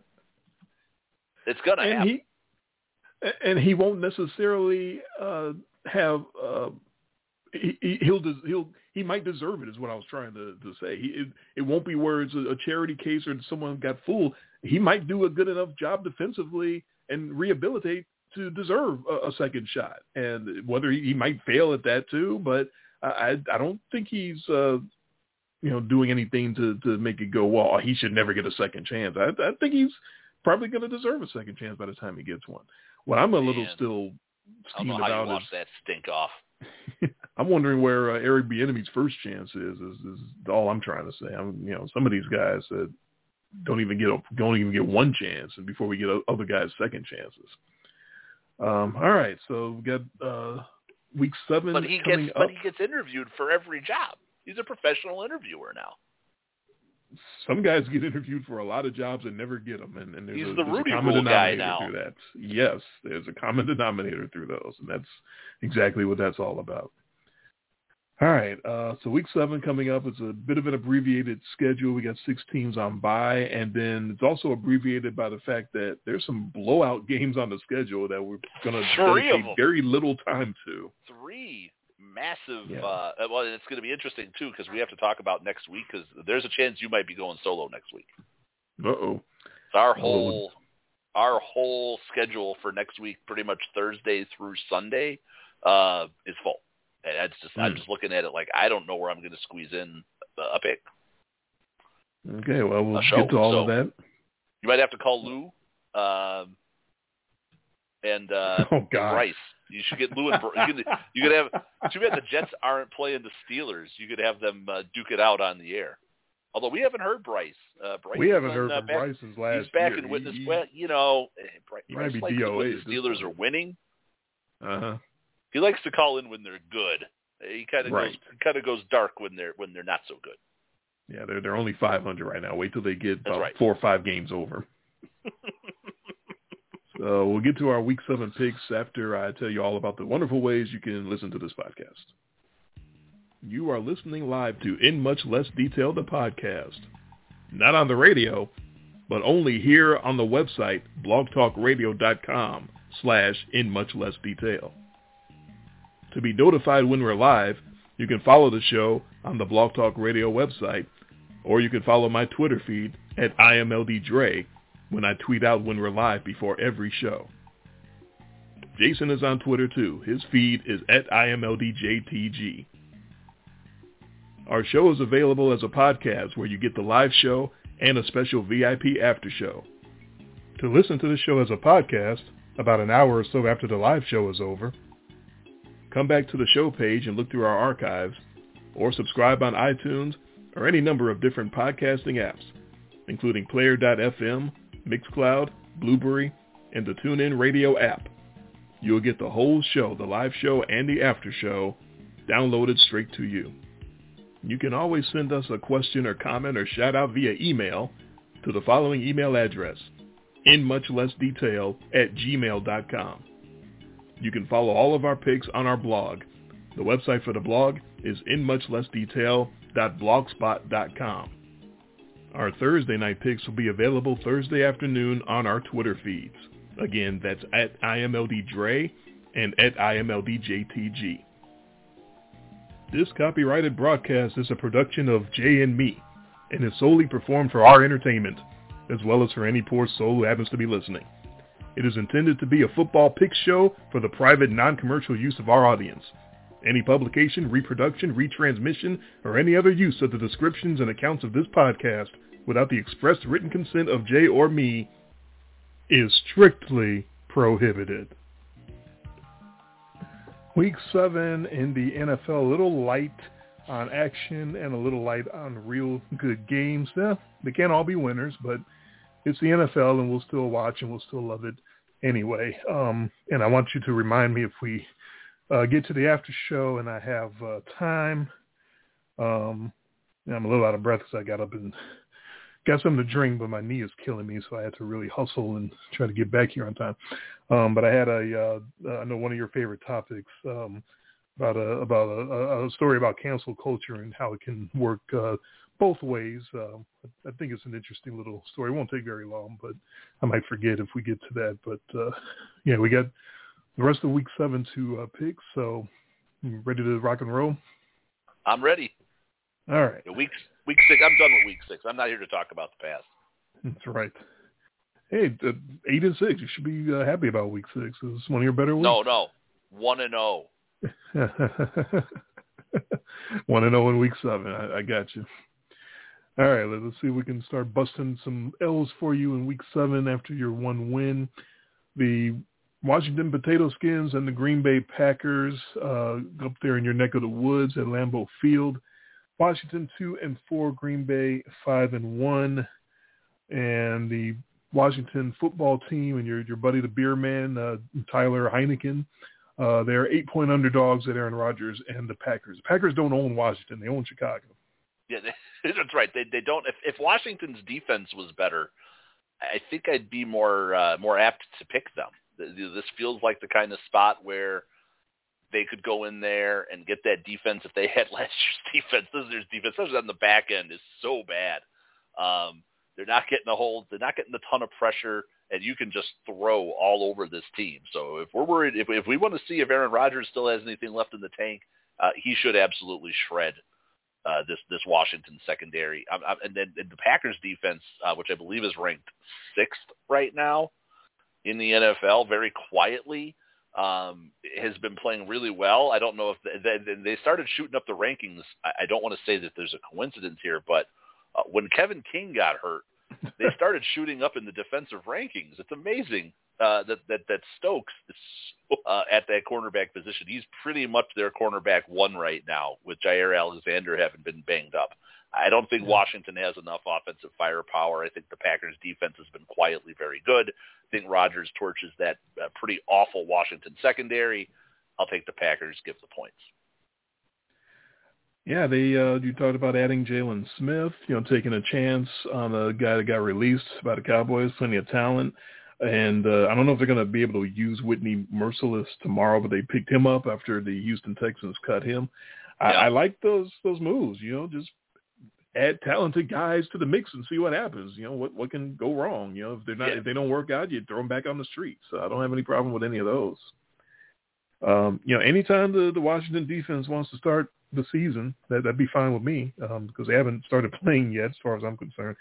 Uh, DFL in passing right now, uh, going against Aaron Rodgers, but I guess I'm looking at the uh, Packers not being quite as impressive. I, I talked about that during their uh, talking about their Bears win is that they were, you know, the Bears were hanging around. They were there uh, in the fourth quarter, and Green Bay, you know, 17th, tied for 17th in, in rushing yards per game, tied, you know, only 21st in passing yards per game. They're, maybe they get it better uh, as the season goes on, but right now they're just kind of meh. I mean, they did what they had to do to win, but I don't know if they're you know quite as much world beaters as people think they are. It's the Packers, so if they're good, people are going to think they're you know they should be favored by a touchdown plus you know no matter who they play at home. So I guess I understand that, but yeah, they're not that offense isn't clicking quite fully. I can see Washington losing that game by a touchdown, so I'm actually going to take the uh, the eight points. I'm going to give Washington one more chance to, to try to be competitive and show me something. So see how that works out for me. I, I like that. You took them last week too. Yeah, yeah, didn't didn't quite work. All right, Atlanta and Miami, one of those games that you know it's we pick them all. Uh, the two and three Falcons visiting the one and five dumpster fire Dolphins, and boy, they are. Did they win their opener and they're zero oh and five since? Is that am I uh, that right? That sounds right. Uh, yeah, they beat New England. They went to New England in the opener uh, and won by one point, and they have not won since. And, and, um, and think about where we were at that point when we were thinking about the Dolphins coming off of that that good but not great season last year, right? Yep and where they are now. Oof. Home dogs against the Falcons. Oh my god! Again, Brian Flores, you got outcoached by Urban Meyer. Ooh. And yes, they are indeed uh, home dogs. Whatever you think of uh, the Atlanta Falcons, they are favored by one and a half at Miami. Well, I'll tell you, whatever you think about Atlanta, Atlanta hasn't played a football game in two weeks, so they they're they're rested, and Miami is one of the few teams that has to play in London and then come back and play again.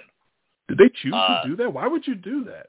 I don't know. Atlanta played that London game against the Jets. Then they got the bye week. They're back. They're right. mostly healthy.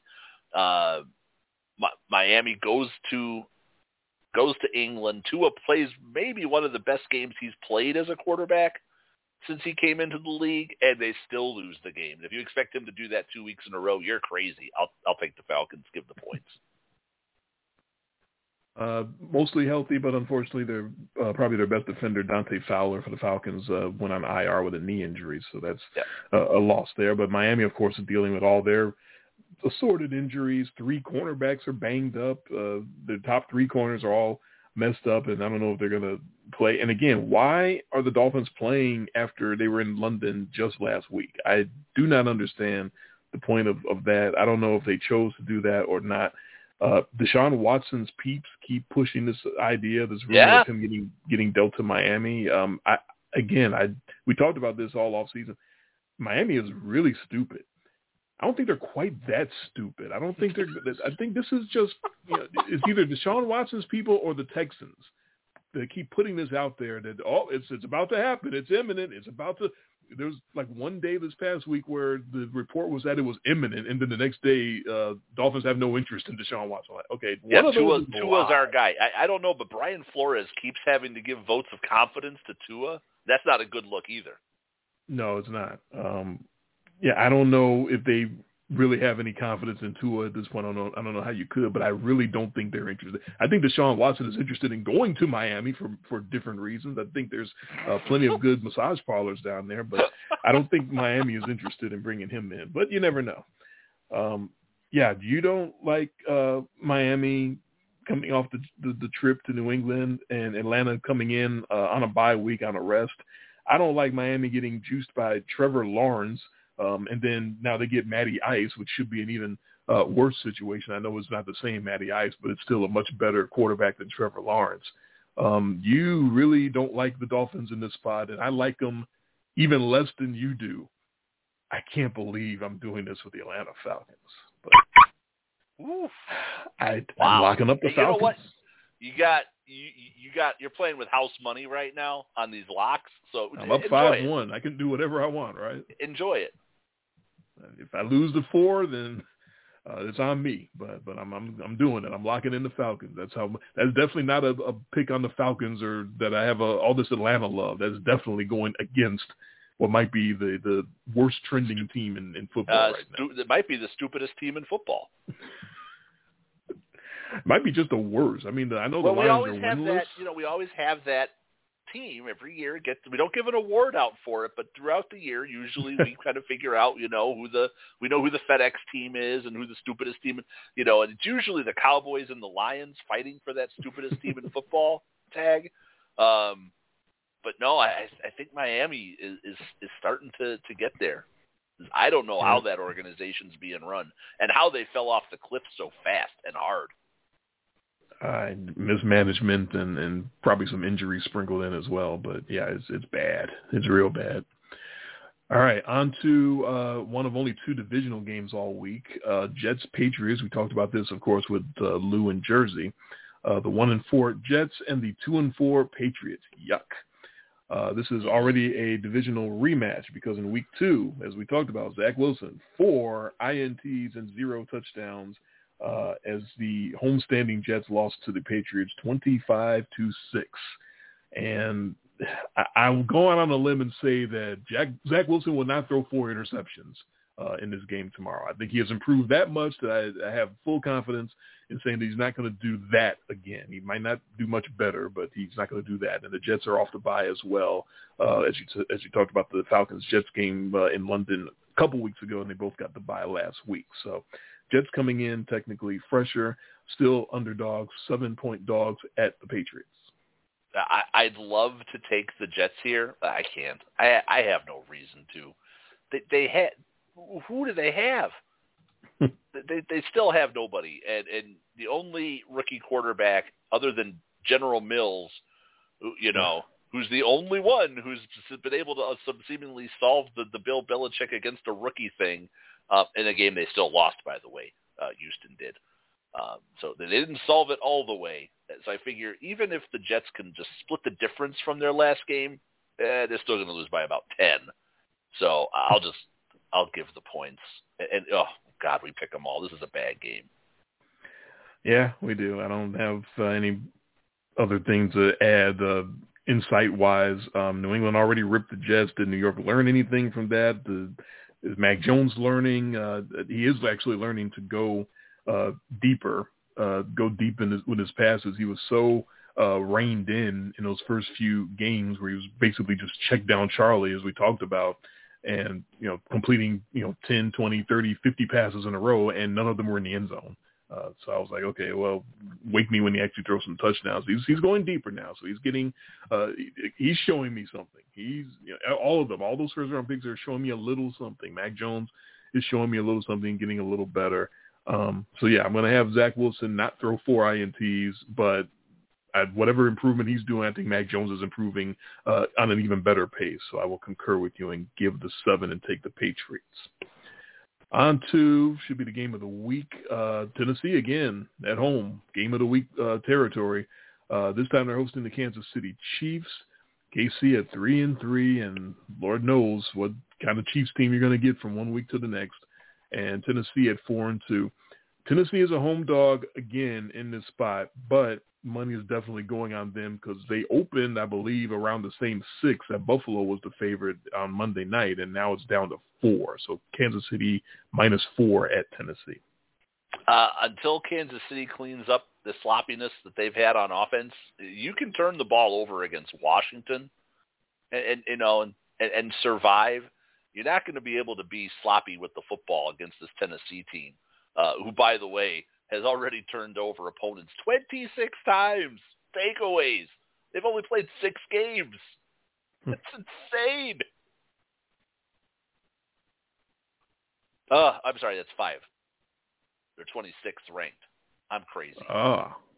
Oh. But that that was a big DFL. number. I thought that was a big number. The Chiefs, I'm just, it's late. Chiefs All are right. DFL, turning the ball over. You can't do that. So yeah, Tennessee, their defense isn't very good. The Chiefs' offense is, but they just make too many sloppy mistakes, which means that puts more pressure on the even worse defense on the field in this game, which is the Chiefs' defense. Can't stop the run, can't stop the throw. And, and I just I can't trust the Chiefs if Mahomes is out there throwing two picks every game. That that is tall task to overcome if you're playing a quality opponent. It's not working for them against good teams. They're able to overcome this against the Eagles and Washington. You're not going to overcome this against the Chargers and the Titans and the Bills. So I'll, I'll take the Titans to win the game.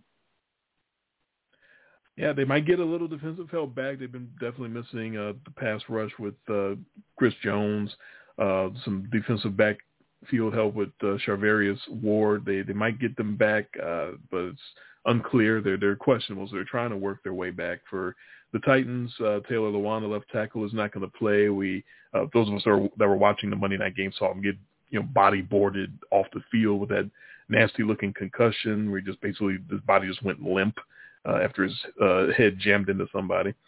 Um, Julio's going to try to play. Julio Jones in that hammy has been up and down and in and out of the lineup, but he's he's going to try to get out there. AJ Brown did make his return uh, last uh, Monday night and, and had a, an impact in the second half. Um, yeah, I, I look. I like Tennessee. I, I've always uh, liked the, the Titans and the way they play, and and you know probably uh, supported them more than maybe I should, being here in in their home state. I still look back at that playoff game against uh, the Ravens, and I go, wow, they just had no idea what they wanted to do. They had no no chance, and they just they, they went away from themselves. And I, I should have seen it coming because that's what the Titans do uh, in uh, in, in those big playoff situations, unfortunately. But regular season, they can they can put it on anybody. Uh, the way they play, uh, they can put a hurting on, on anyone. They put it on the Bills Monday night. Uh, I, I like the Titans to maul the Kansas City defense much better than the Buffalo Bills defense, which is uh, a sight lot better than the Chiefs. Um, and Pat Mahomes is leading a very volatile offense. Uh, and Pat Mahomes himself is playing very volatile, throwing bad interceptions off of one foot and other interceptions off of other guys' hands. Um, now KC should badly exploit the Tennessee secondary, but so should have the Buffalo Bills, uh, and that didn't quite work out either. Uh, but how can you trust the Chiefs to do so right now, the way they're playing? Um, so I, I do have a PFF stat that I saw. Um, actually, not even PFF; it's just a regular stat. Um, 25 percent uh, pressure rate, 25 and a half percent uh, pressure rate for the Tennessee Titans this year so far, which is not just pretty good, but for them that's excellent because that's been their biggest defensive issue over the years is so much prop, so many problems trying to find someone to, to provide pressure and, and rush the quarterback. Their secondaries have always been uh, average to below average, but uh, as we have seen so many times, you get a, a pass rush and that hides your, your secondary, and you can have a, an average secondary when you get some pressure. So the Titans, uh, you know, they bring in Bud Dupree to get some other guys playing above their heads a little bit, and the, the Titans are actually uh, putting some pressure on guys. And right now, it looks like that's the way to get to Pat Mahomes. Uh, you know, similar to how do you beat Tom Brady, bust him in the fucking mouth. We've only been saying that for you know 20 years. Um, the way to get to Pat Mahomes right now is to pressure him into making bad decisions and, and dumb mistakes, which is not what he did his first couple of years in the league, but he's doing it right now. So I'm with you. I, I like the Titans uh, to to win the game. I'm not locking up Tennessee for a third week in a row. Actually, I already locked up Atlanta, so I couldn't. Lock Yeah, I was saying you can't. You can't. I was the way you were talking about this game. I'm like, you know, you can't lock two games up. I cannot get. A, I cannot lock another team because I've already locked somebody. Um, that's true, but um, maybe if I if we had two locks or something, maybe I would. I don't know, but no, we're not. And, we're not doing the Henry, two locks. Uh, I don't think he's had a two hundo yet. This might be the first. Kansas, let me see. 5.2 yards per carry. That's what the Chiefs are giving up so far on the year, and now they get to play Derrick Henry. Yeah, this, this may be this may, may be two bills. There's no doubt. Uh, so it should be fun. Uh, Cincinnati and Baltimore is the uh, only other divisional matchup this week, and it's interesting uh, because the Bengals are four and two, and whatever you want to label them, surprise team or whatever, uh, coming up team, bubbling under uh, against the five and one Ravens, who are playing uh, quietly about as good as you can play because what have we been talking about the Ravens are missing is some consistency downfield passing, and that's what Lamar Jackson is providing so far this year. So they're tough. They are double tough, but the uh, Joe Burrow and the Bengals are tough as well. Uh, four and two Bengals are six and a half point dogs going into Baltimore. Uh, yeah, so we're talking about we talk about Joe Burrow, we talk about Ja'Marr Chase, Joe Joe Mixon, we talk all about that that Cincinnati offense. That's the 21st ranked offense in football.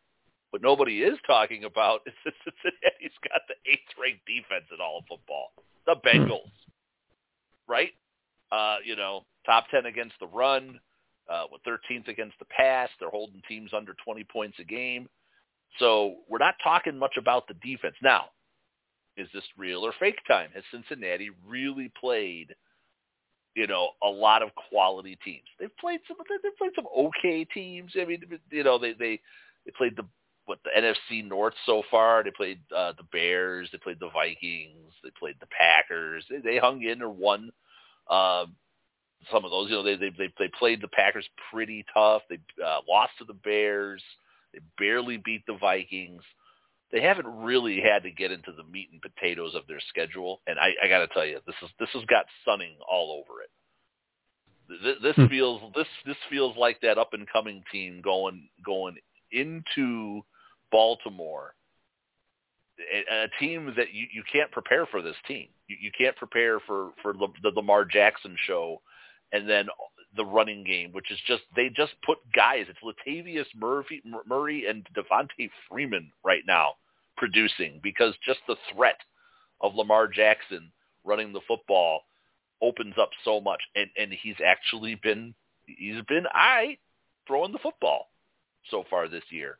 I, I don't think Cincinnati is prepared for this situation. I think by virtue of their record, I don't think Baltimore is look, coming into this game going that these are just the you know same old Bengals. No, this is a four and two Bengals team that's put a couple like they put that game against Pittsburgh. They put some things on their resume. I think that's going to have this one much more on the radar of the Ravens than it would in a normal year. Uh, I think the Ravens beat them and cover. Yeah, we talked about uh, uh, Baltimore. We talked about um, Miami being uh, the winning their first game and, and going winless since then, one and five. Baltimore's the uh, the anti-Miami. They lost that crazy opener on Monday night to the uh, to the Raiders uh, in Vegas. Yeah, and haven't lost since. They've just been ripping people and and doing it in diff- many different ways. They can hit you with the run still. They, you know, it's not like they've fallen off on running the ball. They're still averaging 4.9 yards per run. It's just that they're also adding the deep ball and averaging 8.7 yards per freaking throw, uh, which I never thought I would see that out of Lamar Jackson. Now it's still, you know, first third of the season is still a long way to go. Will they finish anywhere near that high? We'll see. Time will tell. Um, uh, Latavius Murray isn't even uh, playing tomorrow, so get ready for Le'Veon Bell to run for a hundo uh, against Cincinnati. Doesn't matter. Full guy. Doesn't matter. Yeah. Guys off the street. You used to run in the in the league, get ready and get a call because Baltimore might be uh, calling you. I don't know if Matt Forte is still in shape, but they'll call him War- and he'll Warrick, get Warrick yards. Dunn is going to Yeah. be playing tomorrow. Yep, whoever doesn't matter. Um, I was hearing all week on different podcasts and then reading in several places that the big matchup of this game is going to be Joe Burrow versus the Blitz because we know Baltimore loves the Blitz. They're always uh, trading off with Pittsburgh one two each year as to which team blitz uh, blitzes the most. But I've been reading and hearing all week Joe Burrow's number one versus the Blitz. Joe Burrow's number one versus the Blitz. So Oh, whoever the whoever the Bengals have been beating and, and running up this four and two record against, Joe Burrow apparently has been hanging in there against the blitzes of all these teams, uh, and he's the number one rated passer in football so far this year versus the blitz. Not all blitzes are created equal. Uh, so this is not the normal blitz that he'll be seeing from all these teams. This is the Wink Martindale blitz. This is some serious exotic shit that he's going to be seeing. Uh, that's what the the Ravens love to do, especially against quarterbacks that don't have a lot of experience. And as much as we've been talking about Burrow, you brought it up. This is only game 17. He's only played one real full season of football. He's still uh, an, uh, an under under experienced. I won't call him inexperienced, but under experienced quarterback at this stage. Um, so he's going to see some things. I, I believe uh, Baltimore's going to throw some things at him that he hasn't seen. Uh, we know Baltimore will run down Cincinnati's throats. Uh, why would Baltimore not double Ja'Marr Chase when they do blitz? I, I don't think that. I, I know I'm not a coach. I've never coached at any level, but I don't think that's too hard of a question to ask. I don't think that's uh, something that doesn't make sense. I think that makes all the sense in the world. You you run your blitz packages, but whatever you do behind the blitzes, make sure you got two guys looking out for Ja'Marr Chase and make him make Joe Burrow beat you with anyone else. And if he does, then you tip your hat. Uh, but I, I agree. I don't think he's going to. I, I think it's going to be close. I don't think Baltimore's going to just blow their doors off. I don't think it's going to be quite a sunning, uh, but I think it's going to be Baltimore by a touchdown plus, uh, just on the basis of being uh, playing as hot as they are, being as talented as they are, and just they, they know how to win. You know, John Harbaugh, is, as I uh, talk about often on the show, is one of my favorite coaches because he just he knows how to win. He knows how to get his guys prepared, um, and I think they're going to be prepared for this one uh, to, to take it to Cincinnati and, and show them what what they're all about. So uh, a sunning in a way, but not you know quite as maybe dominant as you think. Uh, but I will concur and give the six and a half. Should be good. It'll be really it'll be really interesting. Um, just looking back last year because uh, the Ravens have only played Joe Burrow once because the second time they played last year Burrow was out.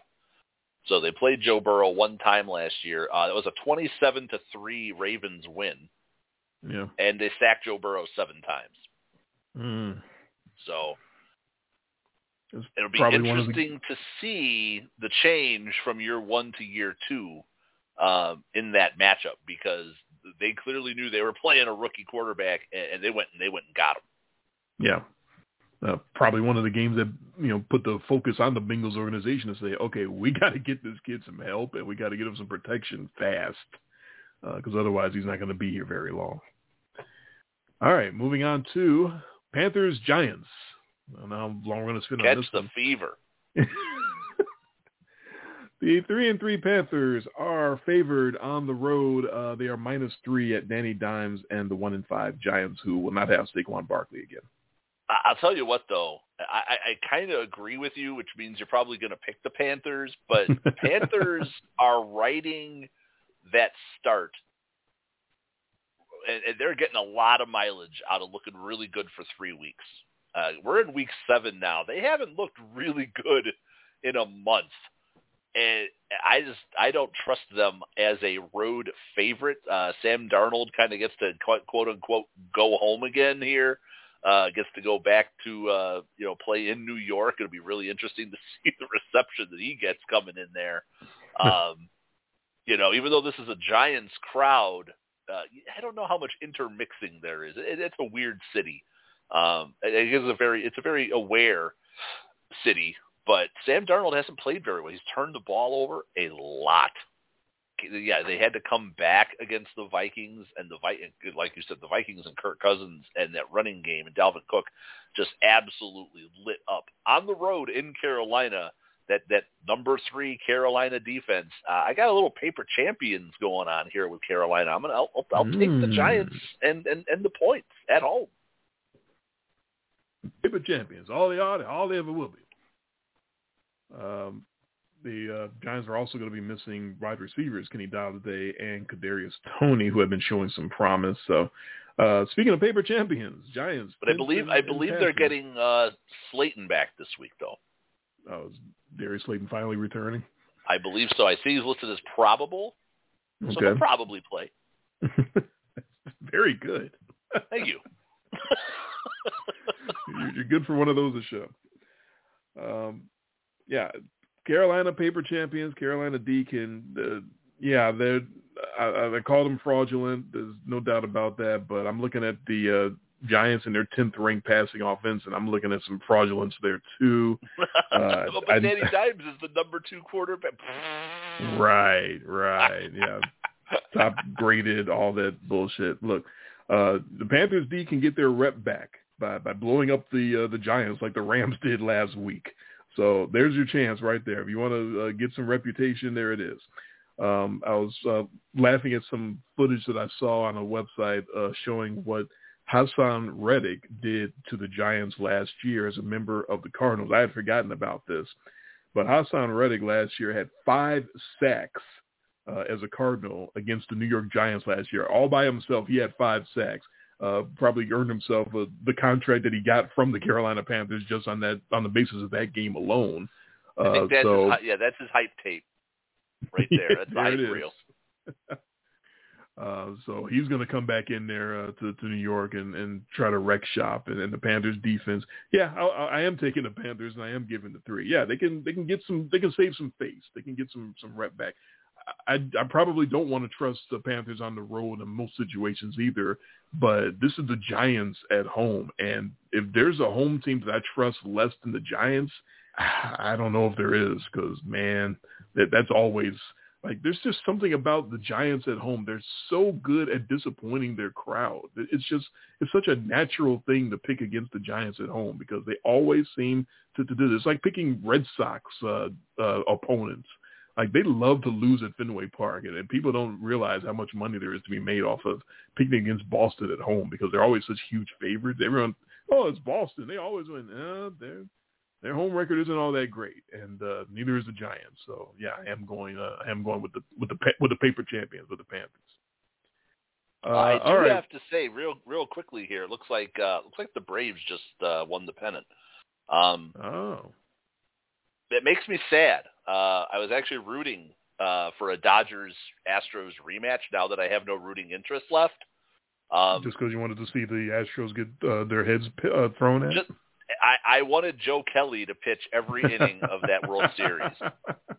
he would only be able to pitch one because one beanball and he'd be suspended the rest of the, of the World Series. Uh, and, and, and, and yeah, but I, I just wanted to see that specific matchup. I just wanted to see a lot of Joe Kelly uh, headhunting Houston. but it looks like it's going to be uh, Braves Astros. That, that's uh, you know interesting. It's, it's different. It's uh, either the Braves break through and get another ring to match the the one that they got in the Maddux uh, Glavine era. It's true, right? Think about all those yeah. World Series runs they had and came up short. Uh, or do the Astros get some redemption? Or do the Astros get redemption and, and Dusty get his first ring? That's it's oh, kind of boggles no, the mind. Yeah, I got to. I have to root for the Braves. Either one kind of boggles the mind that it's going to happen. But yeah, that, that should be an interesting uh, World Series to watch for sure. Uh, all right, back to our picks. Uh, one more early game. Uh, the first of three double-digit spreads this week. The Detroit Lions and the Los Angeles Rams. It's the Stafford Goff Bowl. Um, that's Detroit at LA. So that actually starts our uh, uh, late afternoon slate. Um, and yeah, three three of the four games in the late afternoon, uh, double digit spreads. So good luck finding some good football there. Uh, but yeah, 0 and 6 Detroit. We've talked about them and, and their their knee biting coach, and five and one Los Angeles.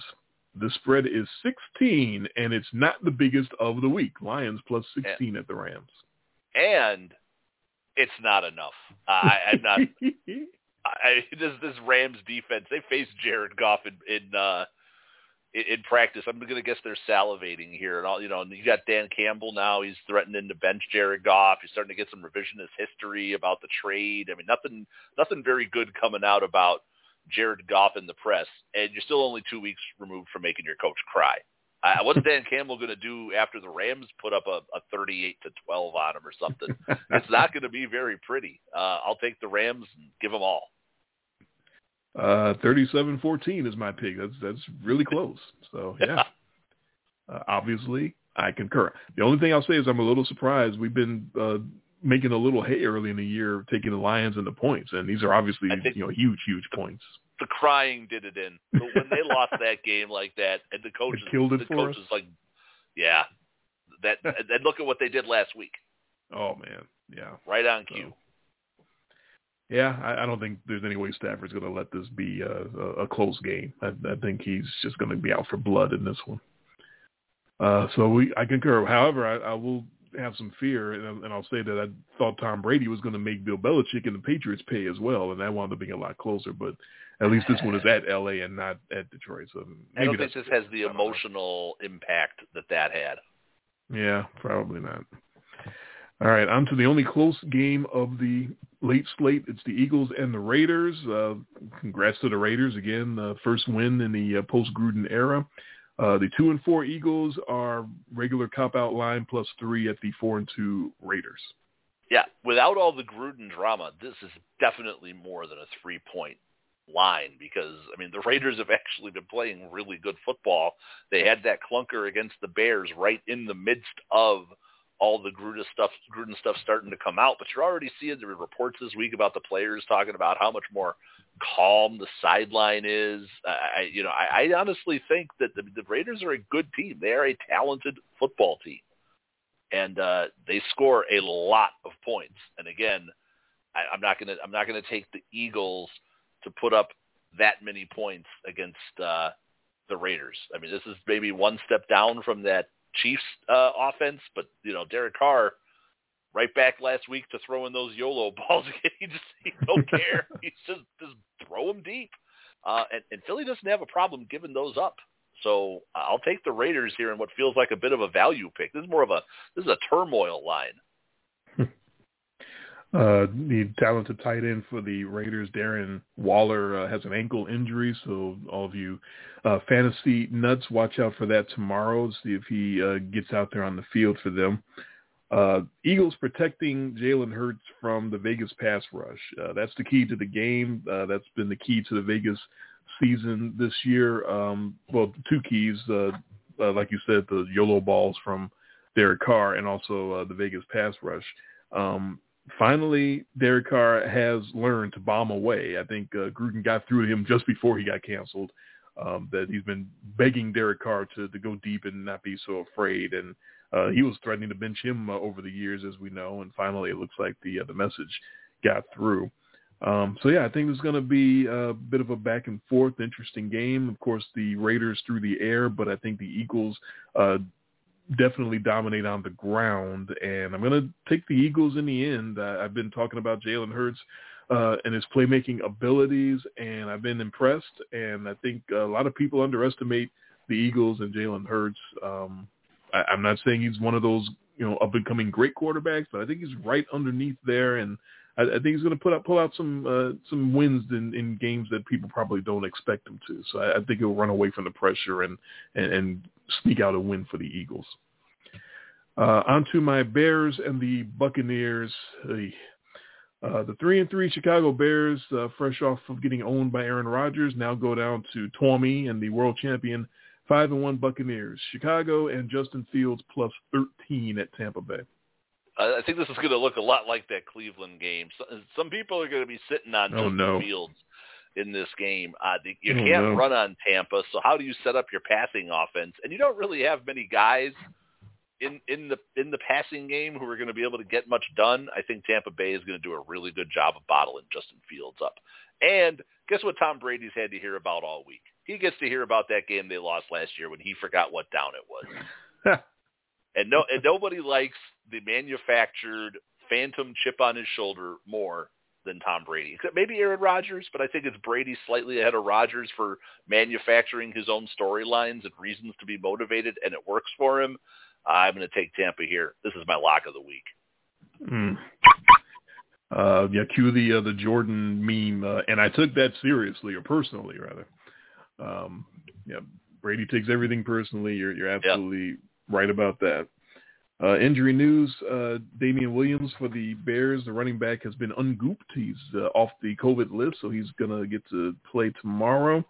Um, Tampa Bay eh, got a lot of stars hurt. I know they're very deep, but man, you talk about no Gronk, no Antonio Brown, no Richard Sherman, who they signed in desperation because their defensive uh, backfield is already in tatters due to injuries. Uh, their great uh, underrated linebacker Lavonte David, he's out as well. Um, man, that's uh, that's a lot of really good players missing for Tampa Bay. And you referenced the game last year where Brady went into Soldier Field and lost.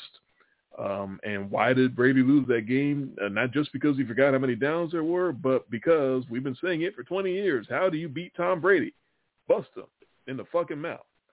Chicago has a chance because Tampa Bay's missing all those talented players and because Khalil Mack and the Bears can bust Tom Brady in the fucking mouth. Uh, you, we were talking about Minnesota and how surprising they are in some categories. Here's one that I definitely was surprised when I looked up. Um, Chicago, 21 sacks on the season, tied, excuse me, tied for number one in all of football this year, tied with the Minnesota Vikings. What? Yeah, they can get after some teams. Uh, so I got the Bears. Uh, if they had a real head coach, this is they'd be an upset alert, and I might have uh, locked up that big points. But because they don't have a coach, uh, because I'm through with Nagy and, and Ryan Pace completely, um, I still got Tampa to win. But yeah, I'll, I'll take I'll take the points. I'll take Chicago to stay close uh, w- within 13. Um, I, I think they got a chance. Um, I'm also a homer, so take everything I say about the Bears with a grain of salt. On to the biggest spread of the season, the Houston Texans and the Arizona Cardinals. Uh, General Mills and the 1 and 5 Texans are plus 18 points at, at the, at the 6 and 0 undefeated Arizona Cardinals. Oh, you know, hey, General Mills, he's good for that one drive every game. So they'll only lose 40 to 7. I'll take the Cardinals. I was about to say the one drive gets them seven, not 18. They need three drives in order to stay within. Uh, this is you, Arizona's a team that's not they're good they're not arrogant. Like they haven't been good long enough to overlook a team like the cart uh, like the like the uh Texans. If Arizona was like really good and they've been good for 3 4 years this would feel like this would be like a Mike Tomlin special right? This would be a, you're overlooking the opponent. Arizona's not that good yet. So I think they're just going out there and having fun and there's so much talent on that field for that team uh, yeah, General Mills isn't, isn't staying within three touchdowns of these guys. the general could really use a playmaker on his side of the field. Someone like I don't know, you know Nuke Hopkins. Wouldn't he be really good right now for? He could really use him. And J.J. Um, Watt maybe to sack uh, Kyler Murray. uh, Chandler Gomes, uh, Chandler Jones has the goop. He's not going to play for Arizona. Uh, Zach Ertz is a card. You were pointing that out uh, last show that he is Yeah. uh, getting added onto the team uh, because they need more offensive talent. So Yeah, because they were Uh, clearly deficient in that category. right, so Jones down, but Ertz up. So uh, maybe washes out in the end. Um, I concur. Yeah, I know it's a huge ass number, but God, it's it's the Texans. It's it, it probably really is number one versus number thirty-two. I mean, the Lions are zero and six, so maybe they're thirty-two. But I don't Lions Texans on a neutral field right now. Who you got? Because I think I got the Lions. I got the Lions. They'll bite some Yeah. ankles and cry. Yeah. so yeah, this probably is the best versus the worst. And in that case, 18 is is probably fair. So I, I will concur. On Sunday Night Football, it's the Colts and the 49ers. Niners are coming off the bye. Jimmy G is back. Janine Garoppolo returns at quarterback. He doesn't have to swap any plays with Trey Lance because Lance is hurt and he's not going to play at all. Um, and Indianapolis is going to be missing T.Y. Hilton. He's already back down with a quad injury. Just came back last week, and now he's hurt again. Parris Campbell, another receiver, got hurt uh, in that game last week with a foot. So uh, as good as Carson Wentz has been looking, he's going to be missing weapons uh, already in this one. Uh, the two and four Colts plus four points out in San Francisco at the two and three Niners. Yeah, you kind of took what I was going to say. It's like, oh, welcome back, T.Y. Hilton. Oh, wait, you're gone again. Uh, uh, We hardly, we hardly knew ye. Um, so yeah, no, Carson Wentz has been. You, you- you're not crapping on him every week. Um, can't. that he, he's actually he's been playing pretty well. Uh, I think this kind of I think I think Jimmy G. Uh, yeah, obviously, I think Kittle is out. Uh, they, they don't have all their weapons. I think and you got to know that that Shanahan doesn't like that Trey Lance isn't there to to be the sort of you know uh, Taysom Tebow factor out there. So it's going to be Jimmy G the whole game. You know what that smells to me? That smells. I'm getting cute. I think San Oh. Francisco wins by three.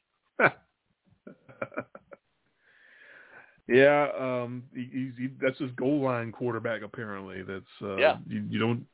He doesn't trust his actual real quarterback to to finish off drives. He's got to bring in the rookie as a as a gimmick. So I, I I don't know about that. Yeah, I can't crap on Wentz at all. Look, seven point nine yards per throw this year, damn good. Uh, PFF graded Carson Wentz his highest career grade last week. Wow. Not in his MVP season. Last He played week, a great game. his highest graded game of his career. He played a well. He's played Houston, but yeah, he played a great game. He's playing the Texans. Caveat. He's going to the, if he could play them every week, he'd be going to the Hall of Fame. Yeah. Uh, good luck predicting either offense. I, I really can't say which way this is going to go with either one of them uh, with any real confidence. I have no idea how this game is going to go. Um, I do know that PFF gave another stat that Janine Garoppolo this year has zero big-time throws, but seven turnover-worthy plays. Oh, And that doesn't smell like uh, uh, getting cute to me. That smells like the Colts are going to win the game straight up. Um, it's going to be rainy and windy. It's going to be probably best running game wins. And right now, um, that's got to be the Colts. They're actually running the ball uh, more potently and better than the uh, 49ers. So I'm going to take Indy uh, straight up in a ugly, rainy, low-scoring game. On Monday Night Football, it's the Saints visiting the Seahawks. The Saints are coming off the bye. They are three and two. Uh, they won't have Taysom Tebow to go to to switch off to quarterback because he's concussed. So that's going to be Jameis Winston the whole game versus Jameis Winston versus Geno Smith on Monday Night Football, ladies and gentlemen. man, Um, and beat it.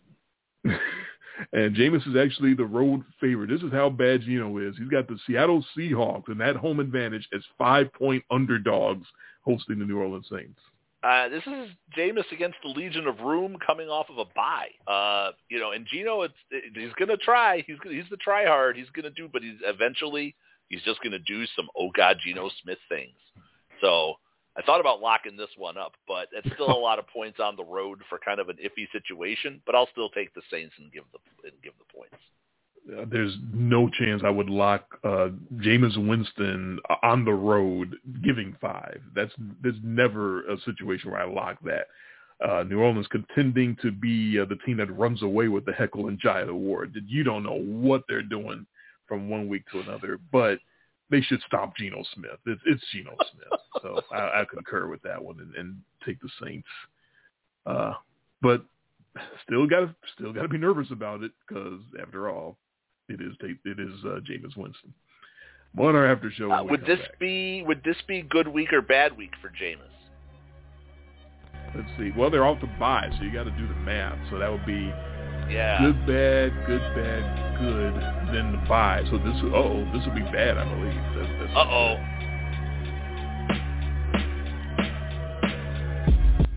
That'll probably still be good enough you know, into our VIP after show program. You didn't lock it up, so you don't have to worry too much. About. I did, it. but yeah, he'll, uh, he'll probably throw. He can throw two touchdowns and throw three picks, and they'll still cover the number. Uh, so yeah, bad Jameis versus old guy Geno. So you got to pick one or the other anyway. So we're we're both going to go with Jameis in that one.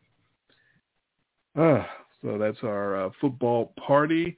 Uh, now into our after show. Uh, so you were going to discuss uh, our possible upcoming schedule next week.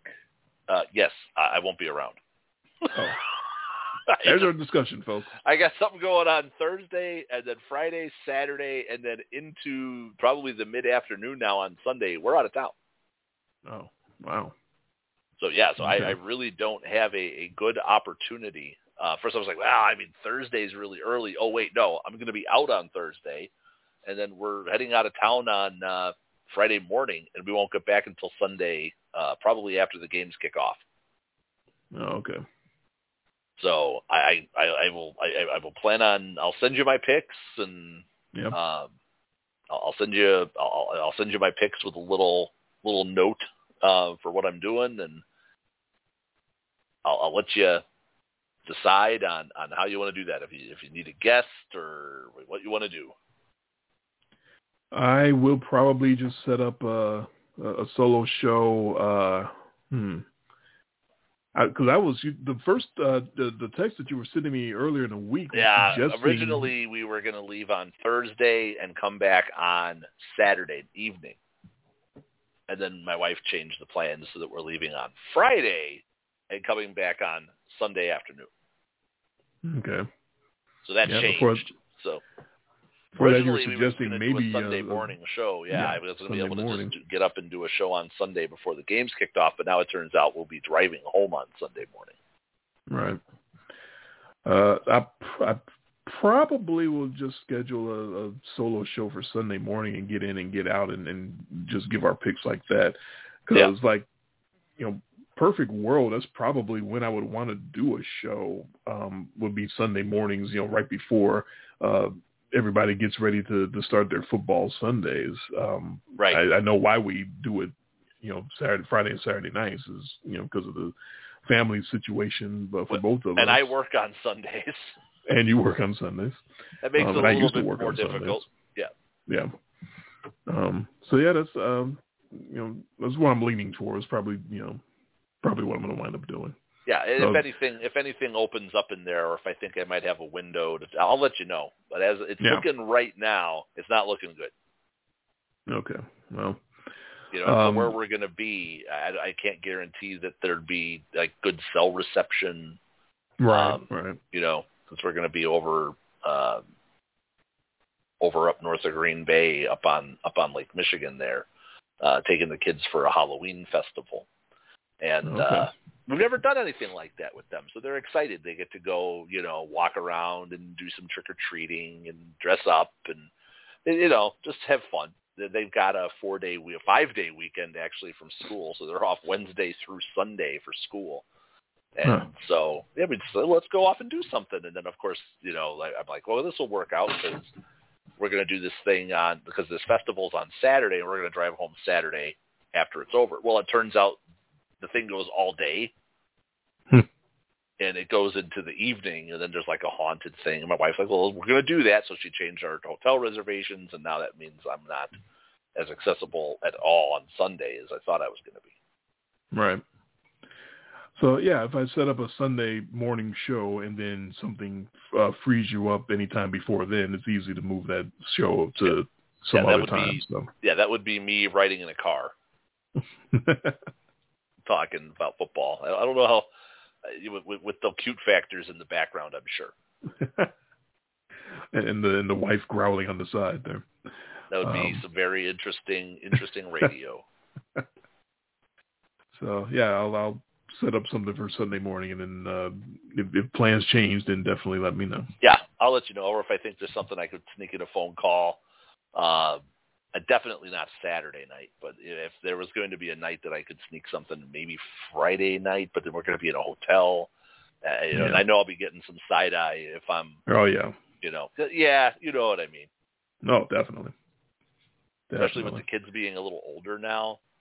Mm-hmm and you know, and I and I and I, I do, you know, this is an exciting show. We, we I get loud. I have to hear that all the time. you know, I get a text from my wife from the bedroom. Could you keep it down out there? They think that's loud. Wow. Yeah, they. uh Well, they they they weren't around. You know, they weren't alive when we were really uh, getting loud and getting crazy uh, on our phone calls. So they oh, they we think you're loud pick, now. When we were when we were doing the picks, yeah, that we were doing the the the, the we, we people think we do a two hour show picking these games, and that's that's a long show. We, we're and, editing ourselves. Yeah, because we're cutting out all the the fluff, you know. We could really take in between some, the picks. We could really take some left turns and and to Yeah. talk about all sorts of things. That would be the But- merging of our pick show with the Kings of Non Sequitur shows, yes. and then Pretty- going on a pretty much. twenty minute tangent, then getting back to another football pick. Wait, speaking of crazy, did you hear what this dude just said the other day in the? Yeah. Or a game that we just don't want to pick, so we'll just talk about something else for half an hour. Uh, yes. Did a Like- lot like of that. Like Panthers Giants would have been on the back burner Ugh. for a while. Would have started talking about Sam Darnold and Ghost and getting into ghost stories or something. Yeah, we would have Yeah. went off on something. Oh yeah, that would have that would have gone off that would have gone off in many different directions. So yes. so you have a story or a a commentary or a little bit of cancel culture. Uh, uh, the, the upshot of it is, although everyone who is against uh, uh, cancel culture, which is just people having consequences put on their actions, um, just be patient. But if you keep your nose clean, you, everyone gets another opportunity. Everybody gets back in the rotation. Everybody gets a chance to do and say whatever they want to do. Just give it some time. Uh, and the reason I know this is because of what's happened recently for one guy getting canceled for another, and it just struck me the juxtaposition uh, was really odd, and I, I wanted to comment on that. So my favorite wrestler, Nature Boy Ric Flair, uh, who everyone Woo! knows is yeah, yeah, that that's the guy who put it in his own tagline: "Kiss stealing, wheeling dealing, limousine riding, jet flying." Something. About he's a bastard. He probably has forced himself on hundreds of women throughout his life, and that's just what he did because he's Nature Boy Ric Flair, and he probably never thinks that any woman uh, should ever turn him down because he's Ric Flair.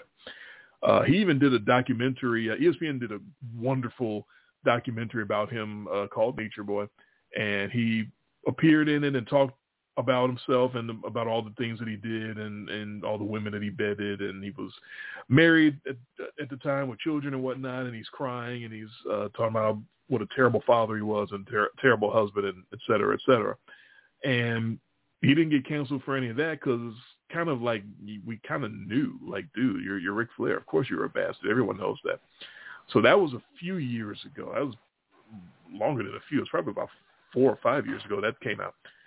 So recently, the uh, Dark Side of the Ring series on Vice that I've been raving about, and I haven't Yeah. watched the episode yet because I'm actually waiting to binge this most recent season after the football is over. I want to give like I want to have like a Sunday where I just binge uh, this Dark Side of the Ring uh, season that they're having right now. But they had an episode recently about this what's called the plane ride from hell, and basically it's such a bad legend. It's such a legendary plane ride. There's so many bad things happen that there's, you know, it, it's a it's a thing itself. They had a whole episode about a plane ride from like 2000 um, WWE uh, tour tour of, I believe they were in England and they were flying back to America. So we're talking, you know, eight, nine, ten hours in the air. And this plane ride was, is so legendary because guys got drunk and started fighting and uh, other guys started you know, trying to feel up the stewardesses and stuff. And uh, Ric Flair is uh, front and center as far as getting stories told about his actions. He didn't talk on this particular documentary, but everyone was talking about him and his actions and that he basically uh, took out his, you know, his thing and started uh, trying to push uh, stewardesses against the door and against the wall of the plane and, and trying to, uh, you know, assault them with his, with his wang. And this is, you know, Ric Flair stuff. This is kind of what he did when he got drunk. And so it's not so much of a surprise, but the reason he got canceled over it was because it was shown as such a horrifying thing that he did that he uh this basically that he tried to force himself and commit sexual assault. And they also uh the documentary had the stewardess um uh, speaking as part of the show. And she apparently had never spoken out before. And it got a lot of bad press for Ric Flair. So he got uh taken off of he wasn't on WWE TV anymore but he was in their little opening package before every show. They took him out of that. They had his woo as part of the the package. They took that out. It's just you know dead air where there where that used to be. So that's kind of you know makes it makes it stand out. Like um, there used to be something right there. I remember there was some. Oh, it was a woo. Uh, it's not there anymore. Um, and it, they, they, there was even a uh, ancillary canceling uh, from that episode because one of the wrestlers that was on that flight was Tommy Dreamer. And the way he described the actions of Ric Flair, he painted it as a boys will be boys. This is, you know, it was just a joke. It wasn't that big a deal. Um, and then, you know, said that the stewardess, I guess she at some point took a financial settlement out of uh, this situation. Um, and he said basically if she really felt that way about it, then maybe she shouldn't have taken the money. She should have, you know, pressed charges or something. Um, so victim blaming is never a, good thing. So he, he was actually scheduled to wrestle on uh, Impact Wrestling, um, like a week or so after this this aired, and he got yanked right off of that show, and they haven't seen him since. They disappeared him like Effingham. He's just gone. They don't know where Tommy Dreamer is anymore because they just pulled him right off the show. Uh, so there's cancellations going on all over the place. But the one cancellation for Ric Flair was these. Um, what's the name of the company? It's some sort of like car security, and I'm not trying to. Uh, I'm not trying to not say the name on purpose. Uh, to not give them credit. Yeah. I just, it, I'm just old and I actually forget the name of the uh, the, the service, but um, it's car car something car car shield I believe is what it is. Um, so they uh, have these ads all over the place uh, if you watch sports TV and, and wrestling shows, and Ric Flair was a big part of that uh, campaign. He was sitting there in his robe and taking phone calls and how may I help you? I'm the nature boy and, and chopping people in the office and stuff. And those commercials got completely disappeared after this came out. So CarShield canceled them as well. And the interesting part about that is the commercials that replaced the Ric Flair commercials for CarShield. Those same spots are running uh, on certain wrestling shows, but it's not Ric Flair anymore. It's Ice T. If you're as old as we are, you remember Ice T used to be a very controversial figure uh, in rap oh, yeah. because he not you know gangster rap in the 80s and 90s uh, was you know obviously a thing and was just becoming something that people were aware of and you started sticking these albums with the parental advisory stickers. Oh, this is so dangerous. You got these guys, uh, you know, using language and talking about women and gangs and stuff. So Ice-T wasn't controversial necessarily for that, although he did a lot of that. He was more controversial because of that he broke off uh, into a into a rock band and did a splinter project called Body Count, and they released an album that included a song called Cop Killer. Yeah. And it's exactly what it sounds like. It's a song all about a, a fantasy of going out and killing a bunch of cops. And that obviously didn't go over very well back in the day, and I'd never heard of this uh, before. The, the Warner Brothers, I believe the label was Warner Brothers, actually pulled the album off the shelves. It got so much controversy, and later on re-released the album without that song on it. The, the song just got erased as if it never happened. and I don't remember that. Uh, I don't ever remember an album being that controversial that the that the label went back and and just erased the song from the album and then reissued the album. I do remember uh, Michael Jackson uh, had a greatest hits um, collection in which he had a new single out, and in the single there was a Jewish slur, and that got enough controversy that uh, I think that's Epic Epic Records. I think it's his label. They eventually uh, pulled that album and then re-released it but the the song was still on there. They just uh, edited out that Jewish slur. Um, so they didn't erase the whole song. They just got rid of that one part that was so kind of. But, but the Body Count album got re-released, and they just completely got rid of that song, Cop Killer, because that's how. Uh, that, I mean, they were picketing stores and uh, the record store back when they sold record, back when they had record stores. Like Ice T was like a big time uh, controversial figure and you know persona non grata, and every politician that wanted to make his bones, you know, said something about oh the music like this is what's you know making our kids bad and and ruining the youth of America, et cetera, et cetera, et cetera. So that just threw me for a loop when I saw that the Ric Flair commercials that got taken out because of his bad behavior are now being replaced by a cute, cuddly Ice T sitting up there talking about how his cars are so protected and Car Shield makes your car go farther, and you really want Car Shield and this, that, and the other. Cancel culture is is something that everyone's talking about, but look, just bide your time, do what Ice T did. Ice T faded into the background. The whole body count thing faded away a little bit. I think he still might perform with them every now and then, but I'm pretty sure he doesn't perform Cop Killer. I don't think they play that song anymore. encore, encore. um, but look, you're gonna get back on if you get, you know, on the on the front page. If you get on uh, the the media now it's the uh, the front page. I'm I'm dating myself again. If you get on the websites, if you get on social media, yeah. uh, and uh, for whatever it is that you said or did, just chill. Just take it easy. Give it a little time. Everything dies down, and eventually everything comes back. And if you're wanted, if, if people want to hear from you again, you'll be heard from again. I never would have thought that Ice T would have forged a 20-year career as a, a playing a cop, ironically, on yeah. TV on, on Law and Order SVU, and keeping his nose clean and, and being the family man. And now he gets to do commercials and take the place of other guys canceled. So it's just uh, what goes around comes around type thing that struck me as really crazy and, and really interesting that you get one guy canceled and you're replaced by the guy that used to write and, and sing songs about killing cops. Like if he can come, if the guy who made a song about killing policemen can come back and, and get uh, endorsements and TV deals and TV shows, then I don't, I don't think anyone else needs to worry about cancel culture because that guy I thought would have been canceled forever. Yeah, well, you know, as much as we love the the act of the cancellation, people love the redemption arc too. Sure. Right.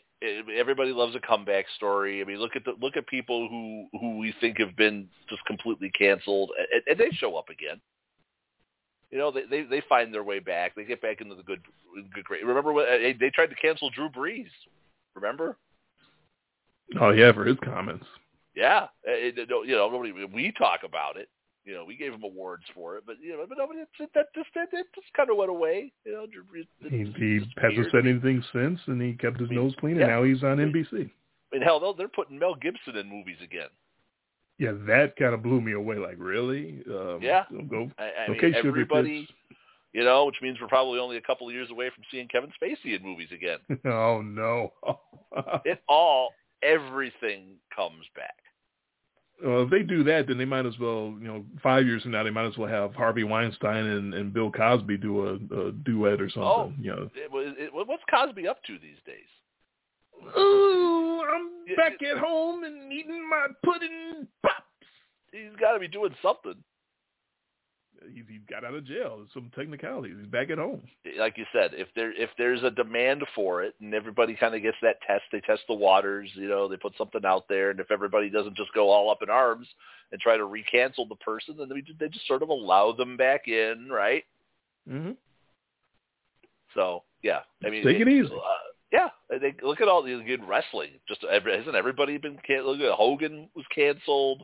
Uh, mm-hmm and then they tried to work him back in, right? yeah, Vince keeps trying to work him in all the time. Like he would have already worked Hogan all the way back in if it wasn't for like everybody backlashing against it. But he keeps trying. Right. Yeah. So, yeah, it's, it's just where we're at right now, especially with you know with social media. Everybody's looking for the you know whether there's valid reasons or not valid reasons. Everything's a gotcha, right? Everybody's hypersensitive to everything. Uh, you know, you have the Gruden thing. Uh, then was a few days later you have the Dave Chappelle thing going, oh, yeah. and everybody it's just it's outrage of the day, right? It's an outrage society. You know, we, we get up, we get everybody gets all outraged about one thing, and then let's you know rests on that for about twelve hours, and then they get outraged about something else. Like, there's there's the fuel. It it, it it's it's pervasive in our society right now. Yeah, I'll uh, I'll admit that I get weary about seeing oh somebody else said this and now we gotta up here we go gotta protest this and and boycott and cancel that and oh boy. But you know, and, and, and unfortunately, whether you agree with it or not, you know, and then I'm sure there's situations where it could be warranted, you know, but what happens is you start to see when you start to see it's the same thing over and over. It's the same people like you know, calling for the canceling over. It's like you just realize that there's there's people who just get off on this stuff. There's people who just live to be outraged. It's a um, very lucrative business too. It there's is. people who Cancel, canceling live to go and, on network TV to talk about uh-huh. the cancellations and and who needs to be canceled, and and I'm sure they don't do that for free. You know, I've I've, I've thought this uh, and talked about this about with with COVID you know, with with the virus. There's people who just get off on this culture that we're in right now with the virus. There are going to be people who are going to have a hard time if things ever get back to normal. There's just going to be those people who will refuse to get back to normal. Yeah, it's it's so weird. Like, uh, there's those people on on one side, and there's people on the other side who it feels like they don't want to get back to normal. Like they want COVID around as much as possible, and they want to do everything they can to keep it around. And it's, it's those two extremes, I, I I don't understand either one of them, quite frankly. Yeah, I, I don't have a lot of I don't have a lot of experience with people who are like actively out there, just like trying to like you know like give it to me, I want it, spread it around. I'm gonna go lick some doorknobs. Um, but yeah, there's there's there's a whole lot of just craziness out there with everything right now. Everything is polarized. Everything is political. Uh, you know, everything is. You know, you've got the you've got the yeah but Trump crowd. Like you can't, you, know, like just everybody. You know, it's like with everything going on right now. You've got like this whole, uh, like this whole cadre of people where if you you cannot criticize anything that happens right now because they'll just go, yeah, but Trump. It's like no, it's not no.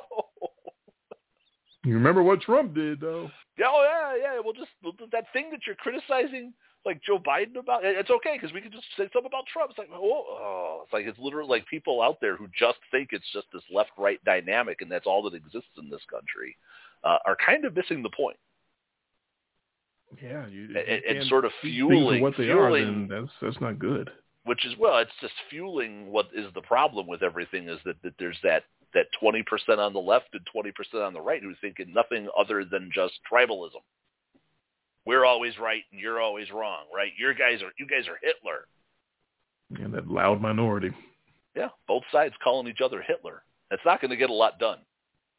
No, that's not going to accomplish anything. I think Trump I, reading, did a, I read a book about that. That that that is the end of all arguments, right? It, it, is basically everybody argues, and they when they argue their point, eventually it just escalates to one side, and somebody is going to eventually just say Hitler. That that's what all political discourse is in this country now.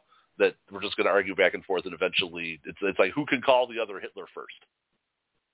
It's like name that tune. It, it it's name that Hitler. I can name it in two. well, well, yeah, but Trump. Well, yeah, you're you're Hitler. Oh, oh, man, you got me. I can't beat that. And, and then there's a couple of places where you can find the uh, well, actually crowd. Well, actually, Hitler wasn't all bad. So now we, you can't even do that. You can't even some people you can't even go to Hitler as the, the ultimate evil. 'cause you can't even end the well, argument with Hitler because someone's going to defend Hitler. Yeah, yeah, Well, right. actually, some of the things he did wasn't too bad. Oh, yeah, yeah, yeah. They had nice roads.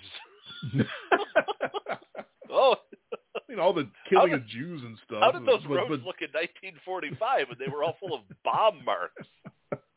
Bet you they looked really good after we firebombed their cities and millions were dead. It wasn't all bad. exterminating people. Yeah, yeah, but they had Yeah. some decent social programs though, so it was okay. I, I can't. The garbage I was just- picked up on time. oh, well, that makes everything Oh all right. well, you know, I, what what I wouldn't do for my garbage to be picked up at the same time every week, I'd murder six million people. Uh, Well, they have actually- nice roads. yeah, it's Yeah. the- definitely the It- extremist uh, age right now. Right. Yeah. And it's and it's not. You know, I I, I don't pick on one side or the other because I there, there's so much to that you could make fun of both ways. Right. You know. You got the right, which is crazy. You got the left, who who can't take any criticism because every reaction to criticism is, well, but Trump. I mean, we're going to be like 70 years old, and you're going to be like, you know, whoever the president is, gonna, if it's a Democrat, they're going to say something. Oh, but remember, remember Trump did something. I, I would hope that you know with 10, 15, 20, I don't know. I'm just I completely so. guessing. You would hope with, with time. Yeah. with a number of years of social media because I, I sometimes make fun of you saying social media is the the, the evil and the end of the world. It but is, I, especially now with the like you know I I've got this thing where anytime if because I you know I go on Twitter and anytime I open up Twitter if the thing I open up with on Twitter is trying to tell me a fact check I immediately think it's bogus Nah. because these fact checks are mostly being run. You know, you think about this as all corporations, right? Like people are now at the point where agreeing with the government and big corporations and big pharmaceutical companies and Hollywood that that makes you like the rebel. well, it actually that that's not the way it works. And and how much of our you know how much of our society has been co-opted by you know like six media companies, right? And, and Oh. you think about all this stuff. And if I need, if I am so dumb that I can't go and find out information for myself, that I need a fact check that's put out on Twitter to go, oh, well now I know. Then then yeah, we're in some trouble.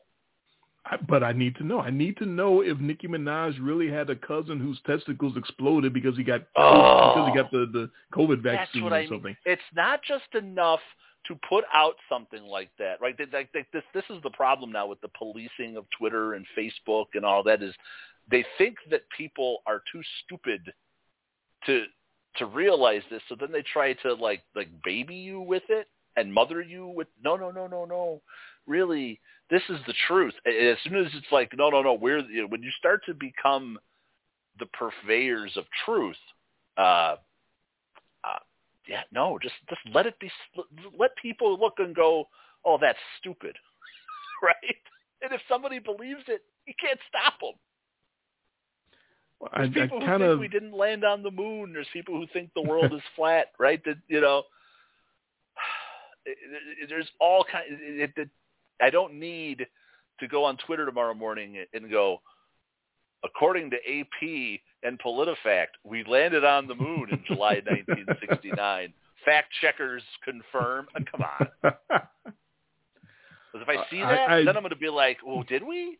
Wait a minute. Hold on a second. I, I agree with you in general that you don't need that to know what's real and what's not, and I don't need that to know what's real and what's not. But unfortunately, there are that many people out there that need that to try to figure out what's real and what's not because there's so much disinformation out there. So I understand why there's such a, a push to try to get real facts and, and information out there. But I understand when you get so much of it that you start to go, okay, uh, what, what's really going on Yeah. here? Um, so I, I get that. Um, but it, It's I, I just the, wish. it's the it's the, the the internet and social media and a lot of these. They don't feel like the open forum that it used to be, right? It it feels very echo chamber to me, right?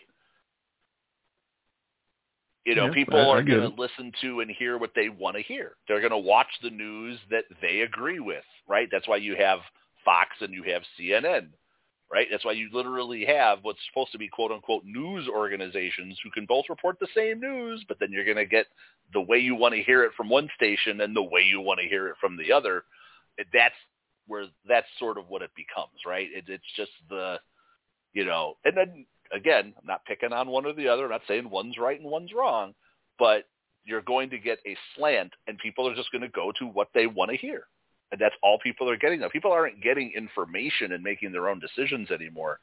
They're being told what you know, like this is the way you should look at it. Yeah, they're getting the slant that they that they will Oh, accept. and, They- and and every every news article now. It's like you used to read. I used to be able to pick up a news. Newspapers were boring, right? That's why they don't exist anymore.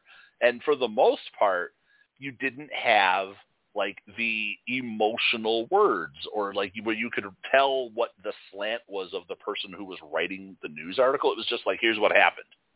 you you had it in the editorial section. Now it's in the main sections. Right.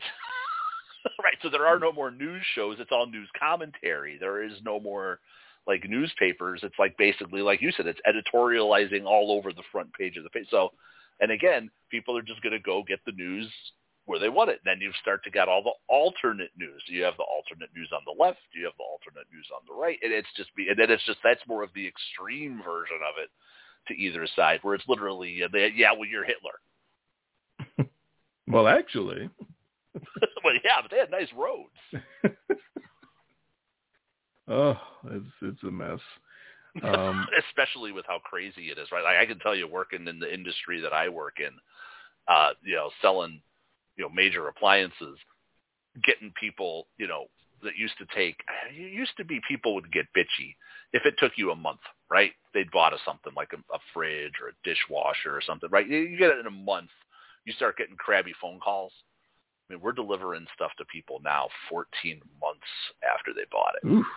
a year after they bought it. And and you know, and these people don't have a lot of choice because you have to have that real conversation like, well, yeah, you can cancel your order, but if you don't find something readily available, then you have to order. You're just to the back. You go from the front of the line to the back of the line, right? Right. You're you're gonna have You to wait Disney- either way. You go to Disney World and you want to switch roller coasters.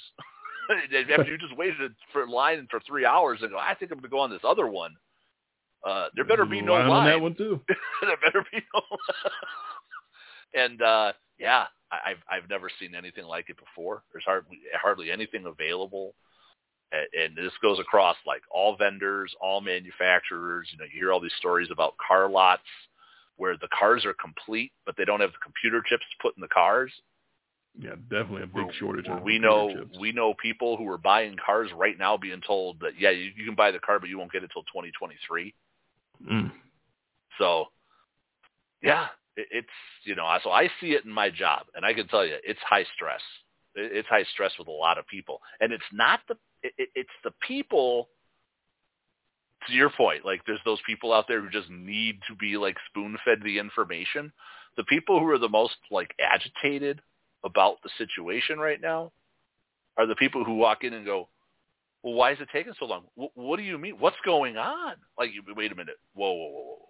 There's So something you- going on in the world. What? You've missed every news article about these hundreds of container ships lined up and down the West Coast that we can't get product into the country, that there's 80,000 truck drivers shortage right now, that you can't, uh, that California's regulations are so absurd that you can only do certain things for certain times. It's right. It like, it, like this bottleneck of things. Oh, and oh, by the way, we're still in the middle of a global pandemic uh, that's that's that's stringing things and like more people are out of work. It's like you don't know anything that's happening. Like those are the people. It's just like you just want to like, what do you do?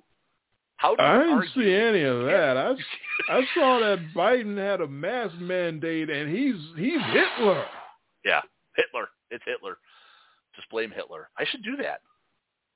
Why is it taking so long? To... Hitler. I, I blame Hitler. It's. I actually had a lady today who was blaming Joe Biden for all this stuff. And while Biden might not be blameless in this, this has been going on since before Biden. This isn't way. Before. This isn't a. This isn't a Biden problem or a Trump problem. It's a problem. Sometimes Yeah. a problem can just be a problem. And I tried to explain. I was like, no, there's actually a lot of factors involved in this. If Joe, if it was just one problem, No, Right? that's that's not the that's not what No, I no, saw no. in the news It's that all- I follow. I was not. That's not what I saw on Newsmax. hmm I heard what Hitler. I, what I follow said is all Biden's fault, all of it. Right. Because it's funny because a lot of this stuff that got bought got bought back when Trump was president still. So what people have the most Yeah, but trouble Biden came in and messed it up. That's what happened. yeah, or they go, oh, it's all the money Biden gave away. Uh, Trump gave away stimulus money too. They don't want to hear that. I don't know what you're talking about.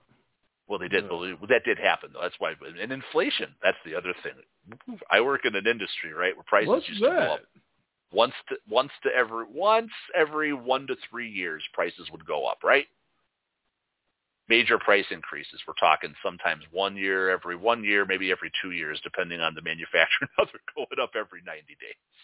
Yeah. i mean they're literally every 90 days stuff's going up. I've watched i've literally come into work and then the next day uh, something went up $500 Oof.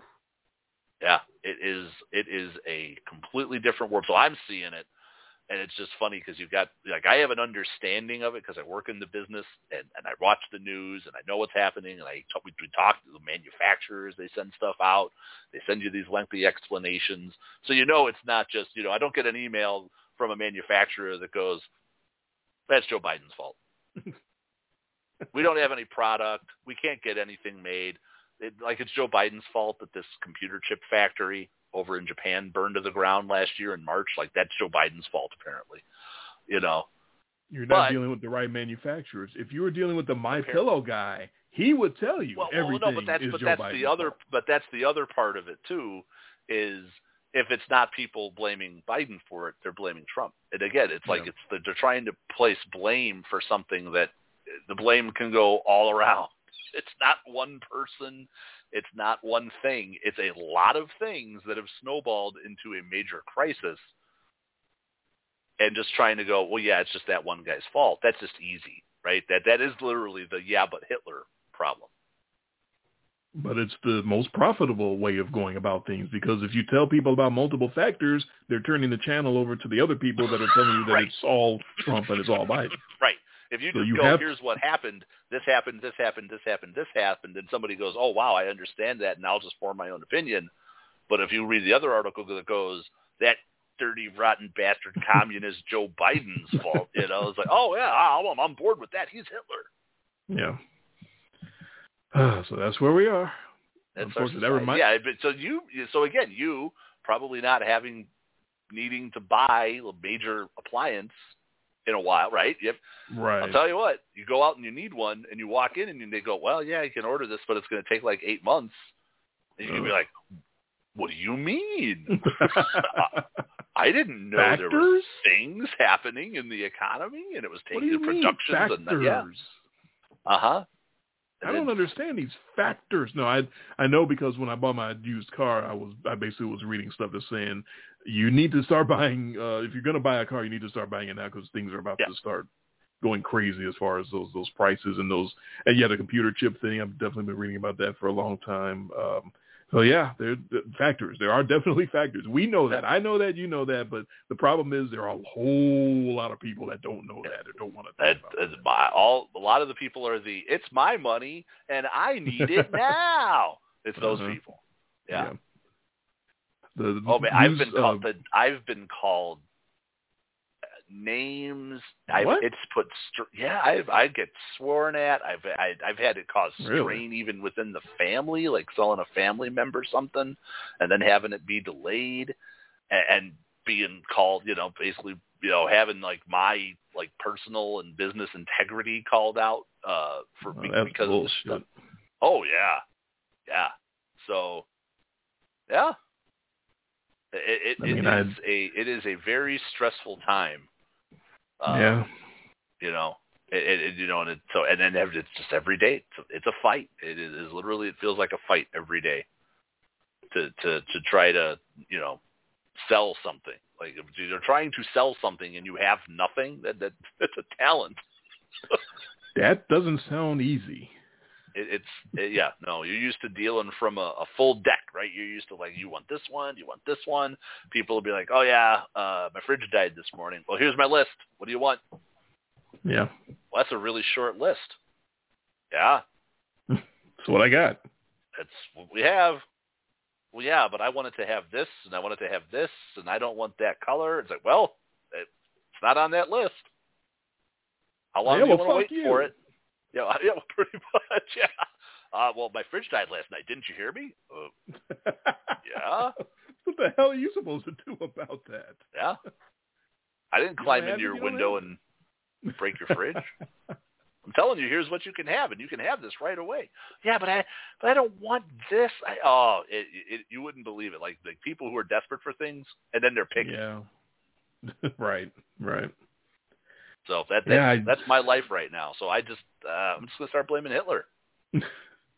I, I know retail people have been dealing with. I just didn't know that it, had gotten to that point where you've been cussed out and stuff. I, how how can Oh. people have a problem? I mean, uh, with well, with the salesperson, right? yeah. Or, well, or what the hell are well, some of the to do? people, well, some of the people will be like, "Well, you didn't tell me it was going to take this long." Like, well, I didn't know when you bought it it was going to take this long. I knew it was going to Oh. take this long when you bought it, I might have sold you something else. Don't you think that sounds reasonable? No, it sounds like you're trying to the snow job Yeah. me, man. There's something going Right. on here. You, Yeah. you, you must be one of them. You people On, on, is on what I actually, yeah. uh, I actually got called you people. Believe it or not, Mm. I know how you people are. I'm like, man, did I just Oh, get wow. you people? It's like, what do you mean, you people? yeah. uh, well, welcome to the club, my friend. That's all I, I got you people. Yeah, that's the first. I think that might be the first time. Well, it's like not the first time, but I got Yeah. you people as a salesperson. I'm a dirty, rotten salesperson. You, You people, people. you you sales you people. people, yeah. Oh man, we're filthy.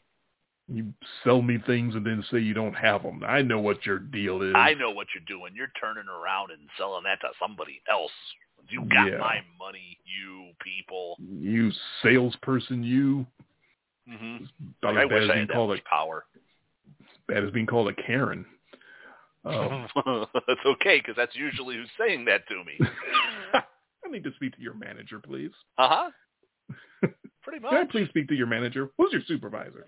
Yeah, I get that a lot. The, the, the news shows reminded me of one small aspect I didn't talk about on the uh, Virgin Voyages cruise, which is their Oh. this their selection of channels, which is why I couldn't watch football at all, was interesting to say the least. Um, they only had four.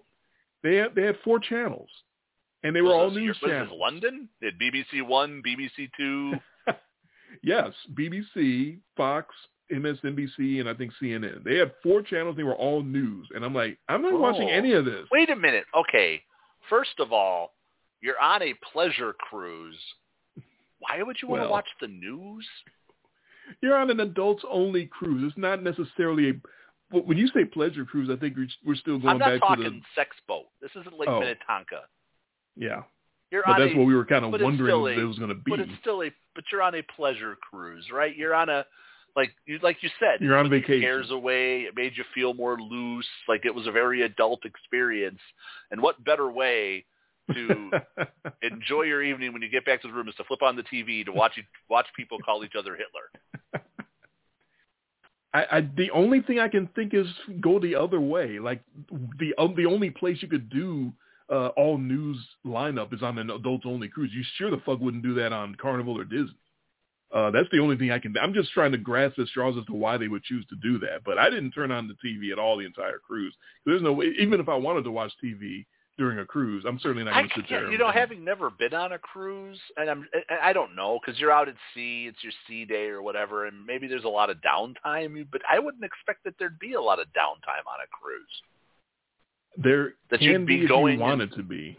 Yeah, like I mean, who goes on a cruise to lock themselves in their cabin and and watch CNN? You'd be surprised. Uh, I'd be surprised apparently because that's that's that's what the uh, selections were. Now there's a whole bunch of uh, movies you could order, and I did actually watch a movie on one of the sea days. Uh, Did you watch that's Titanic different. I, I did not watch Titanic. or the Poseidon Adventure? I don't That's how I'd those be were. programming my cruise ship. I was about to say I don't think those were available, but Titanic might have been available because they did have a selection of really good movies. They were all, and it was from all different eras. They they went up Yeah. as far back as I, I think like Gone with the Wind. Uh, so Oh it was God. it was a lot of Let's yeah, it was a lot of movies. let's movies. watch a four-hour epic while we're on a cruise. That's a good you movie. can but- you can have downtime in your room if you choose to. Like you don't have to wake up and go to the buffet or go to the uh casino or go you don't have to go anywhere if you don't want Yeah. to. You can stay in the room all day if you if you want to. I mean, I, I know Um, you could. I just don't know why you you would. Uh some people like to live like that and uh I remember one um, the first cruise I went on I almost passed out and so maybe you uh, are bedridden or or in uh in oh the yeah, you, got you have sea- to. You're seasick. yeah, you're yeah. seasick. You got you're on quarantine because the whole boat got COVID. Um, Hopefully that doesn't didn't happen or won't happen. well, that happened Yeah. right at the beginning. Do you remember there was that Yeah. one cruise ship that was just floating offshore forever. Mhm. Yeah, I definitely I think there remember. were two of them. I think there were two of them. And uh, Yes, I- because that was back when they didn't really know, they were like, "Well, it's the death ship," you know, like they're bringing in the plague. Right. You know, it's the ship with the rats that's going to come running off from Europe um, to cause the Black Death. That was, but you know, that we, it's, you know, we can joke about that now because that's not really how it was, but that's how they were treating it. That's what they were afraid of. They, you know, Yeah. there was no vaccine Well, yet. know, I so remember those early days. Well, those early days of the the over sensationalism that we had at the very beginning of COVID, when they're like, "Well, this could have a twenty percent mortality rate," you're like, "Holy crap!" You know, Um, that's- I don't know if I remember hearing that, but Yeah, that um, was like right at the very beginning, and then they boiled it. Then they got it down to four percent, and that was and it turned out it's like point zero two percent. But Yeah. yeah. at the beginning they were talking well, even three percent. You go, well, there's you know 330 million people in this country. If four percent of them die, that's like a massive number, right? right. Turned out it wasn't that, but at the beginning, you know, and it was just that overabundance of caution at the very beginning, and they shut everything down, and they they didn't have a handle on anything. So yeah, you got a ship full of people who who all get it. And they're like, nah, you stay you, you stay out there. You don't know what you're bringing over here. That's right. You stay out at sea and just float around until everybody's better, and that's kind of kind of what they did. Dirty cruise people. That's right. The SS Hitler. you're all Hitler. I'm it, yeah. Uh, I'm like the History Channel tonight. It's all Hitler all the time. I used to call it the Hitler Channel actually because Hitler's women, Hitler's cars, Hitler and the occult. I'm glad I don't flip past History Channel very much. It's a lot of Hitler. It's a But lot he of had nice Hitler. roads. Nice roads. Oh, well, that that explained everything. That that took care of everything. Keep making him out to be this evil, well, evil. But then, but then all of these, but then all of these state, yeah, they're, they're making him out to sell as a really bad guy, and then Yeah. all of these, then all of these stations switched over to basically, uh, like quasi reality shows now. So it's all like, you yes. know, Pawn Stars and American Pickers, and now that now that's all it is. So that's all it is is this cheap to produce phony reality TV. Yeah, I watch zero of that. So I, I watch enough bad acting with uh, pro wrestling, so I don't need that. Yeah, that so you get your fill. Yes. Uh, so uh, how many do we disagree on this week? It can't be that many. I'm thinking it's like maybe four. Oh, let's see. You're usually real good at uh, picking that out of the it air. Feels me- it feels like four, maybe One, five tops. two, three. f- Yep, four it is. Four. Okay, that's kind of the feel. It felt like four. There's only Yep, twelve more games. that's right. So Yeah. four, four out of twelve is not that low a percentage because if it was the full like fifteen, if you do the percentage, thirty three percent, Right. so that'd be five. That's that's about normal, isn't it? About five or six. I guess. And we already So- disagreed on Thursday, so that's what five out of thirteen that we Right. disagree on. Yeah, uh, that's not so bad. Yeah, Yeah. that's not an insane number. Uh, right. It's not yeah, total when there's only kumbaya. when there's only 13 games, yeah, I need I need to have I need to have one of my normal midweek specials where I have one of those like 11 and two, you know. yeah. I always had those. Like, for some reason, whenever the, the schedule would get tight, and we'd have those bye weeks. So it's like all of a sudden I'd be pulling out these like crazy, like ten and three, eleven and two, and as soon as we go back to sixteen games, I'd, I'd crap the bed again. But I got to start catching up, and I, I got one. I got one. And I apologize. I'm looking down your list and I don't see an underline. I know I hit the sound for your lock of the week. I just forgot to underline it. So remind me again. Oh, I get a chance to like read. I, I had the Tampa. I had the Bucs. I locked up yeah, the Bucs. Uh, whoever you want. Uh, so it was Tampa Bay. Okay. yeah, I mean, I locked up Tommy. Uh, and, I'll, uh, I'll listen yes, to the show, I, so I'll I know, know which one it was. So I know they're beat up, yeah, but they're, they're still really good. they are. They they are, and they're, and they're playing a, a Bears team that can be really really bad sometimes, but sometimes they can be really good. So go Bears. Ah, the, the, the, the, maybe I. Sometimes the defense can be really good, maybe not the offense. Yes, yes. They tried. They tried against the Packers. That defense tried to shut down Rodgers. They were getting after him. They had the sacks, but I think it was when they had that they had that one sack. I think it was Robert Quinn who got up and, and did the discount double check, and then it was like, oh, it's over. Yeah. Yep, time time for me to own you. Time for me to show you who's boss. Yeah, and I, I, I know we didn't talk about it a lot because we got the call conveniently right in the middle of that discussion. But My guy Lou. Thank you, Lou. I loved it. I loved it. I know you didn't, but I'm, I, I, you probably didn't love it, but you could appreciate it. 'Cause it's what we, it's what I- we want, right? We want that raw nerve, right? Sometimes you want to see that. That's like, uh, that's like, what's his name with the winning the toss, right? we, we want that motherfucking ball. Yeah. Jabril Peppers. yeah, um, I definitely appreciate the rivalry. I, I certainly appreciate the uh, the fact that it's a clear rivalry game and it clearly meant a lot. And he he got off on getting in the end zone and scoring it himself and, and telling everybody what you know the what for. Um, yeah, that is what you want out of out of a rivalry. And and yeah, it, it happens to be happening against my team. If it was my team doing it, if it was uh, you know Mitch Trubisky could have been good enough in his damn career to be able to do that in Lambeau, I would have absolutely been like, fuck yeah, that's my guy. Hell yeah, tell him what it's all about. So I get it. But, but I'm not putting that sound on the board. I'm sorry. I'm not going to do that. But, and, and again, he didn't lie. The record, 100% record, he didn't even, the funny part is he didn't need to say it. Because we true. know. Right. We already know. You've been watching this. You've been watching this going all the way back to Favre when he owned the Bears. Oh, yeah, he could do the I mean, same this, thing. this again, this is a twenty. This is twenty five years. I mean, I don't even want to know what the Bears' record is against the Packers since '92. It's not good. Uh, somebody will eventually again put up the number of quarterbacks the Bears have had since then, and just Favre and Rodgers, and that's on one side, and all these list of terrible, terrible football players on the And other. we, you know what? We probably can't even name them all, but it's a lot. We can name a lot of them, I don't want to name them. I don't want to think about them. I don't want to think especially about when you think about all. these one-off guys, and every guy was the Bears' favorite guy. Like those Bear fans, he's there. That's our guy, That's our guy. That's going to be our future. Uh, Rick Mirer. stop. He's our, Stop. he's our guy. No, I, I know you can start the list, and then you're going to make me throw up. No, don't. I don't want to do that. Too too late in the evening for that shit. So yeah, I'll uh, yeah, I'll, I'll just keep, I'll keep you on uh, I'll keep you on alert this week in case anything changes. Otherwise, uh, I'll make sure I send you my picks with the notes for the game, a little blurb or something, um, so that you so that you have something to go with. Yeah, yeah, I can uh, do the uh, the quick morning show and, and get in and out and and be ready for the uh, football party next weekend. That's that's not a problem.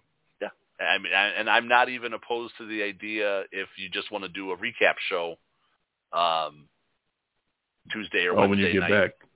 No, now this week, since I'll miss Oh, oh. since I'll um, miss the next show. If you just want, if we want to do a recap show this week and then make our Thursday night pick, because that's actually a really good game Thursday night coming up.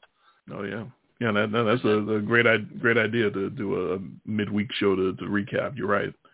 Um, so yeah, at least whatever. all then you're doing is making picks, right? You're just going through the picks, mm-hmm. and then you don't have to spend time trying to talk about the last week's games. We could do that, and then make our Thursday night pick if you want to do it that way. Nope, that that's perfect. Um, so whichever uh, night in the middle of the week that you're available for that, then uh, Wednesday night. Wednesday night works the best for me because I'm off work starting Thursday. So okay. So Wednesday nine o'clock, I'll be around. Um, I get yeah. Let's do that, and that way we can recap this week's worth of games, and then save you the work from for the weekend. Yep, sounds good. That would that way you don't have to do a re. Then you don't have to. Then you're not feeling the stress of trying to recap all the games by yourself too. And and then do the picks. Yeah, that that right. would be. Uh, my my voice would probably would not uh, survive that. Um, all right, so our next show will be this coming Wednesday at 9 o'clock Central, 10 o'clock Eastern, where we will recap the activities of Week 7 and also have our pick ready for the Thursday night game. We might have our pick ready. Usually we tweet it out sometime Thursday, but we might yeah, have our pick I mean, ready for the. Uh, it's a big game, so I might have. I'll have thoughts. yeah, I'm yeah, sure. we'll, we'll both have thoughts uh, about I'm it. sure certainly. we'll still have the. I'm sure we'll still have the official pick, uh, unless I'm just really certain. Like I'm going one way over the other. I might just go, yeah, to hell with it. I'll make the pick, but then I'll still probably post it on Twitter just because that's what we do. Yeah, I'll, I'll definitely post it on Twitter Thursday either way. Yeah. All right. So, uh, unless you got anything else, I think we're we're done. No, I'm good. That was a three-hour football part. We haven't done one like that in a while. A lot of non sequitur afterwards. A lot of uh, lot yeah, of, a lot of Hitler. I, I I I kicked off a cancel culture discussion. I wasn't really trying to do that, but I just uh, thought Yeah. the juxtaposition between Ric Flair is is canceled. He's terrible. Now let's bring in cop killer guy. What? Well, it's Um, it's just it's so you know it's everywhere right now. You cannot, no matter which way you affiliate, whether you're you know left, right, middle, doesn't matter where you are, you're not safe from it. Right? We're we're finding that out. If you did or said something and it gets discovered, it could be ten Yeah. years ago, emails, whatever. You are Tell you going what, though. down. No, tell you something. This show can never be big time because we're fucked. Oh, we know it. And and, and we are proud of it and we continue to say things along those veins that would That's continue true. to get us canceled That- because we true. know we're already canceled from the shit that we've said from the, the nine years we've been Yeah. on the air already. This is this is filter free. This is fil- If you Unfiltered. want anything close to our honest answers and our honest truth, this is the closest you're going to get. Every other show is just trying to make money by saying what they think is going to get most people to listen. We don't have I any mean, hell, we don't care. we even have the balls to pick football games as blowouts and not within one point of the spread. Hey, that's real honesty right there. We feel that it's going to be by 30. We tell you it's going to be by 30. Yeah, we don't go. Oh wait, the line is nine. I think this team's going to win by ten. Oh, yeah, we're we're unique that way, I guess. All right, that will do it for us on a very long football party uh, with some other things thrown in as well in the after show. That's why you get the after show, folks, so you can get uh, truly unfiltered content like that. All right, he is Jay. I am Dre. This has been in much less detail the podcast, and we, gave, we again we'll be back Wednesday night, nine o'clock Central, ten o'clock Eastern. That'll be a short one-hour show to recap the happenings of Week Seven and some commentary, I'm sure, on the Thursday night game. And then for now, it looks like I'll be writing solo uh, probably Sunday morning to give you our picks for Week Eight in the NFL. So that's what it is looking like on the horizon coming up in the next week. Uh, so Jay, you and your family enjoy your Halloween, and we will talk to you guys on Wednesday night.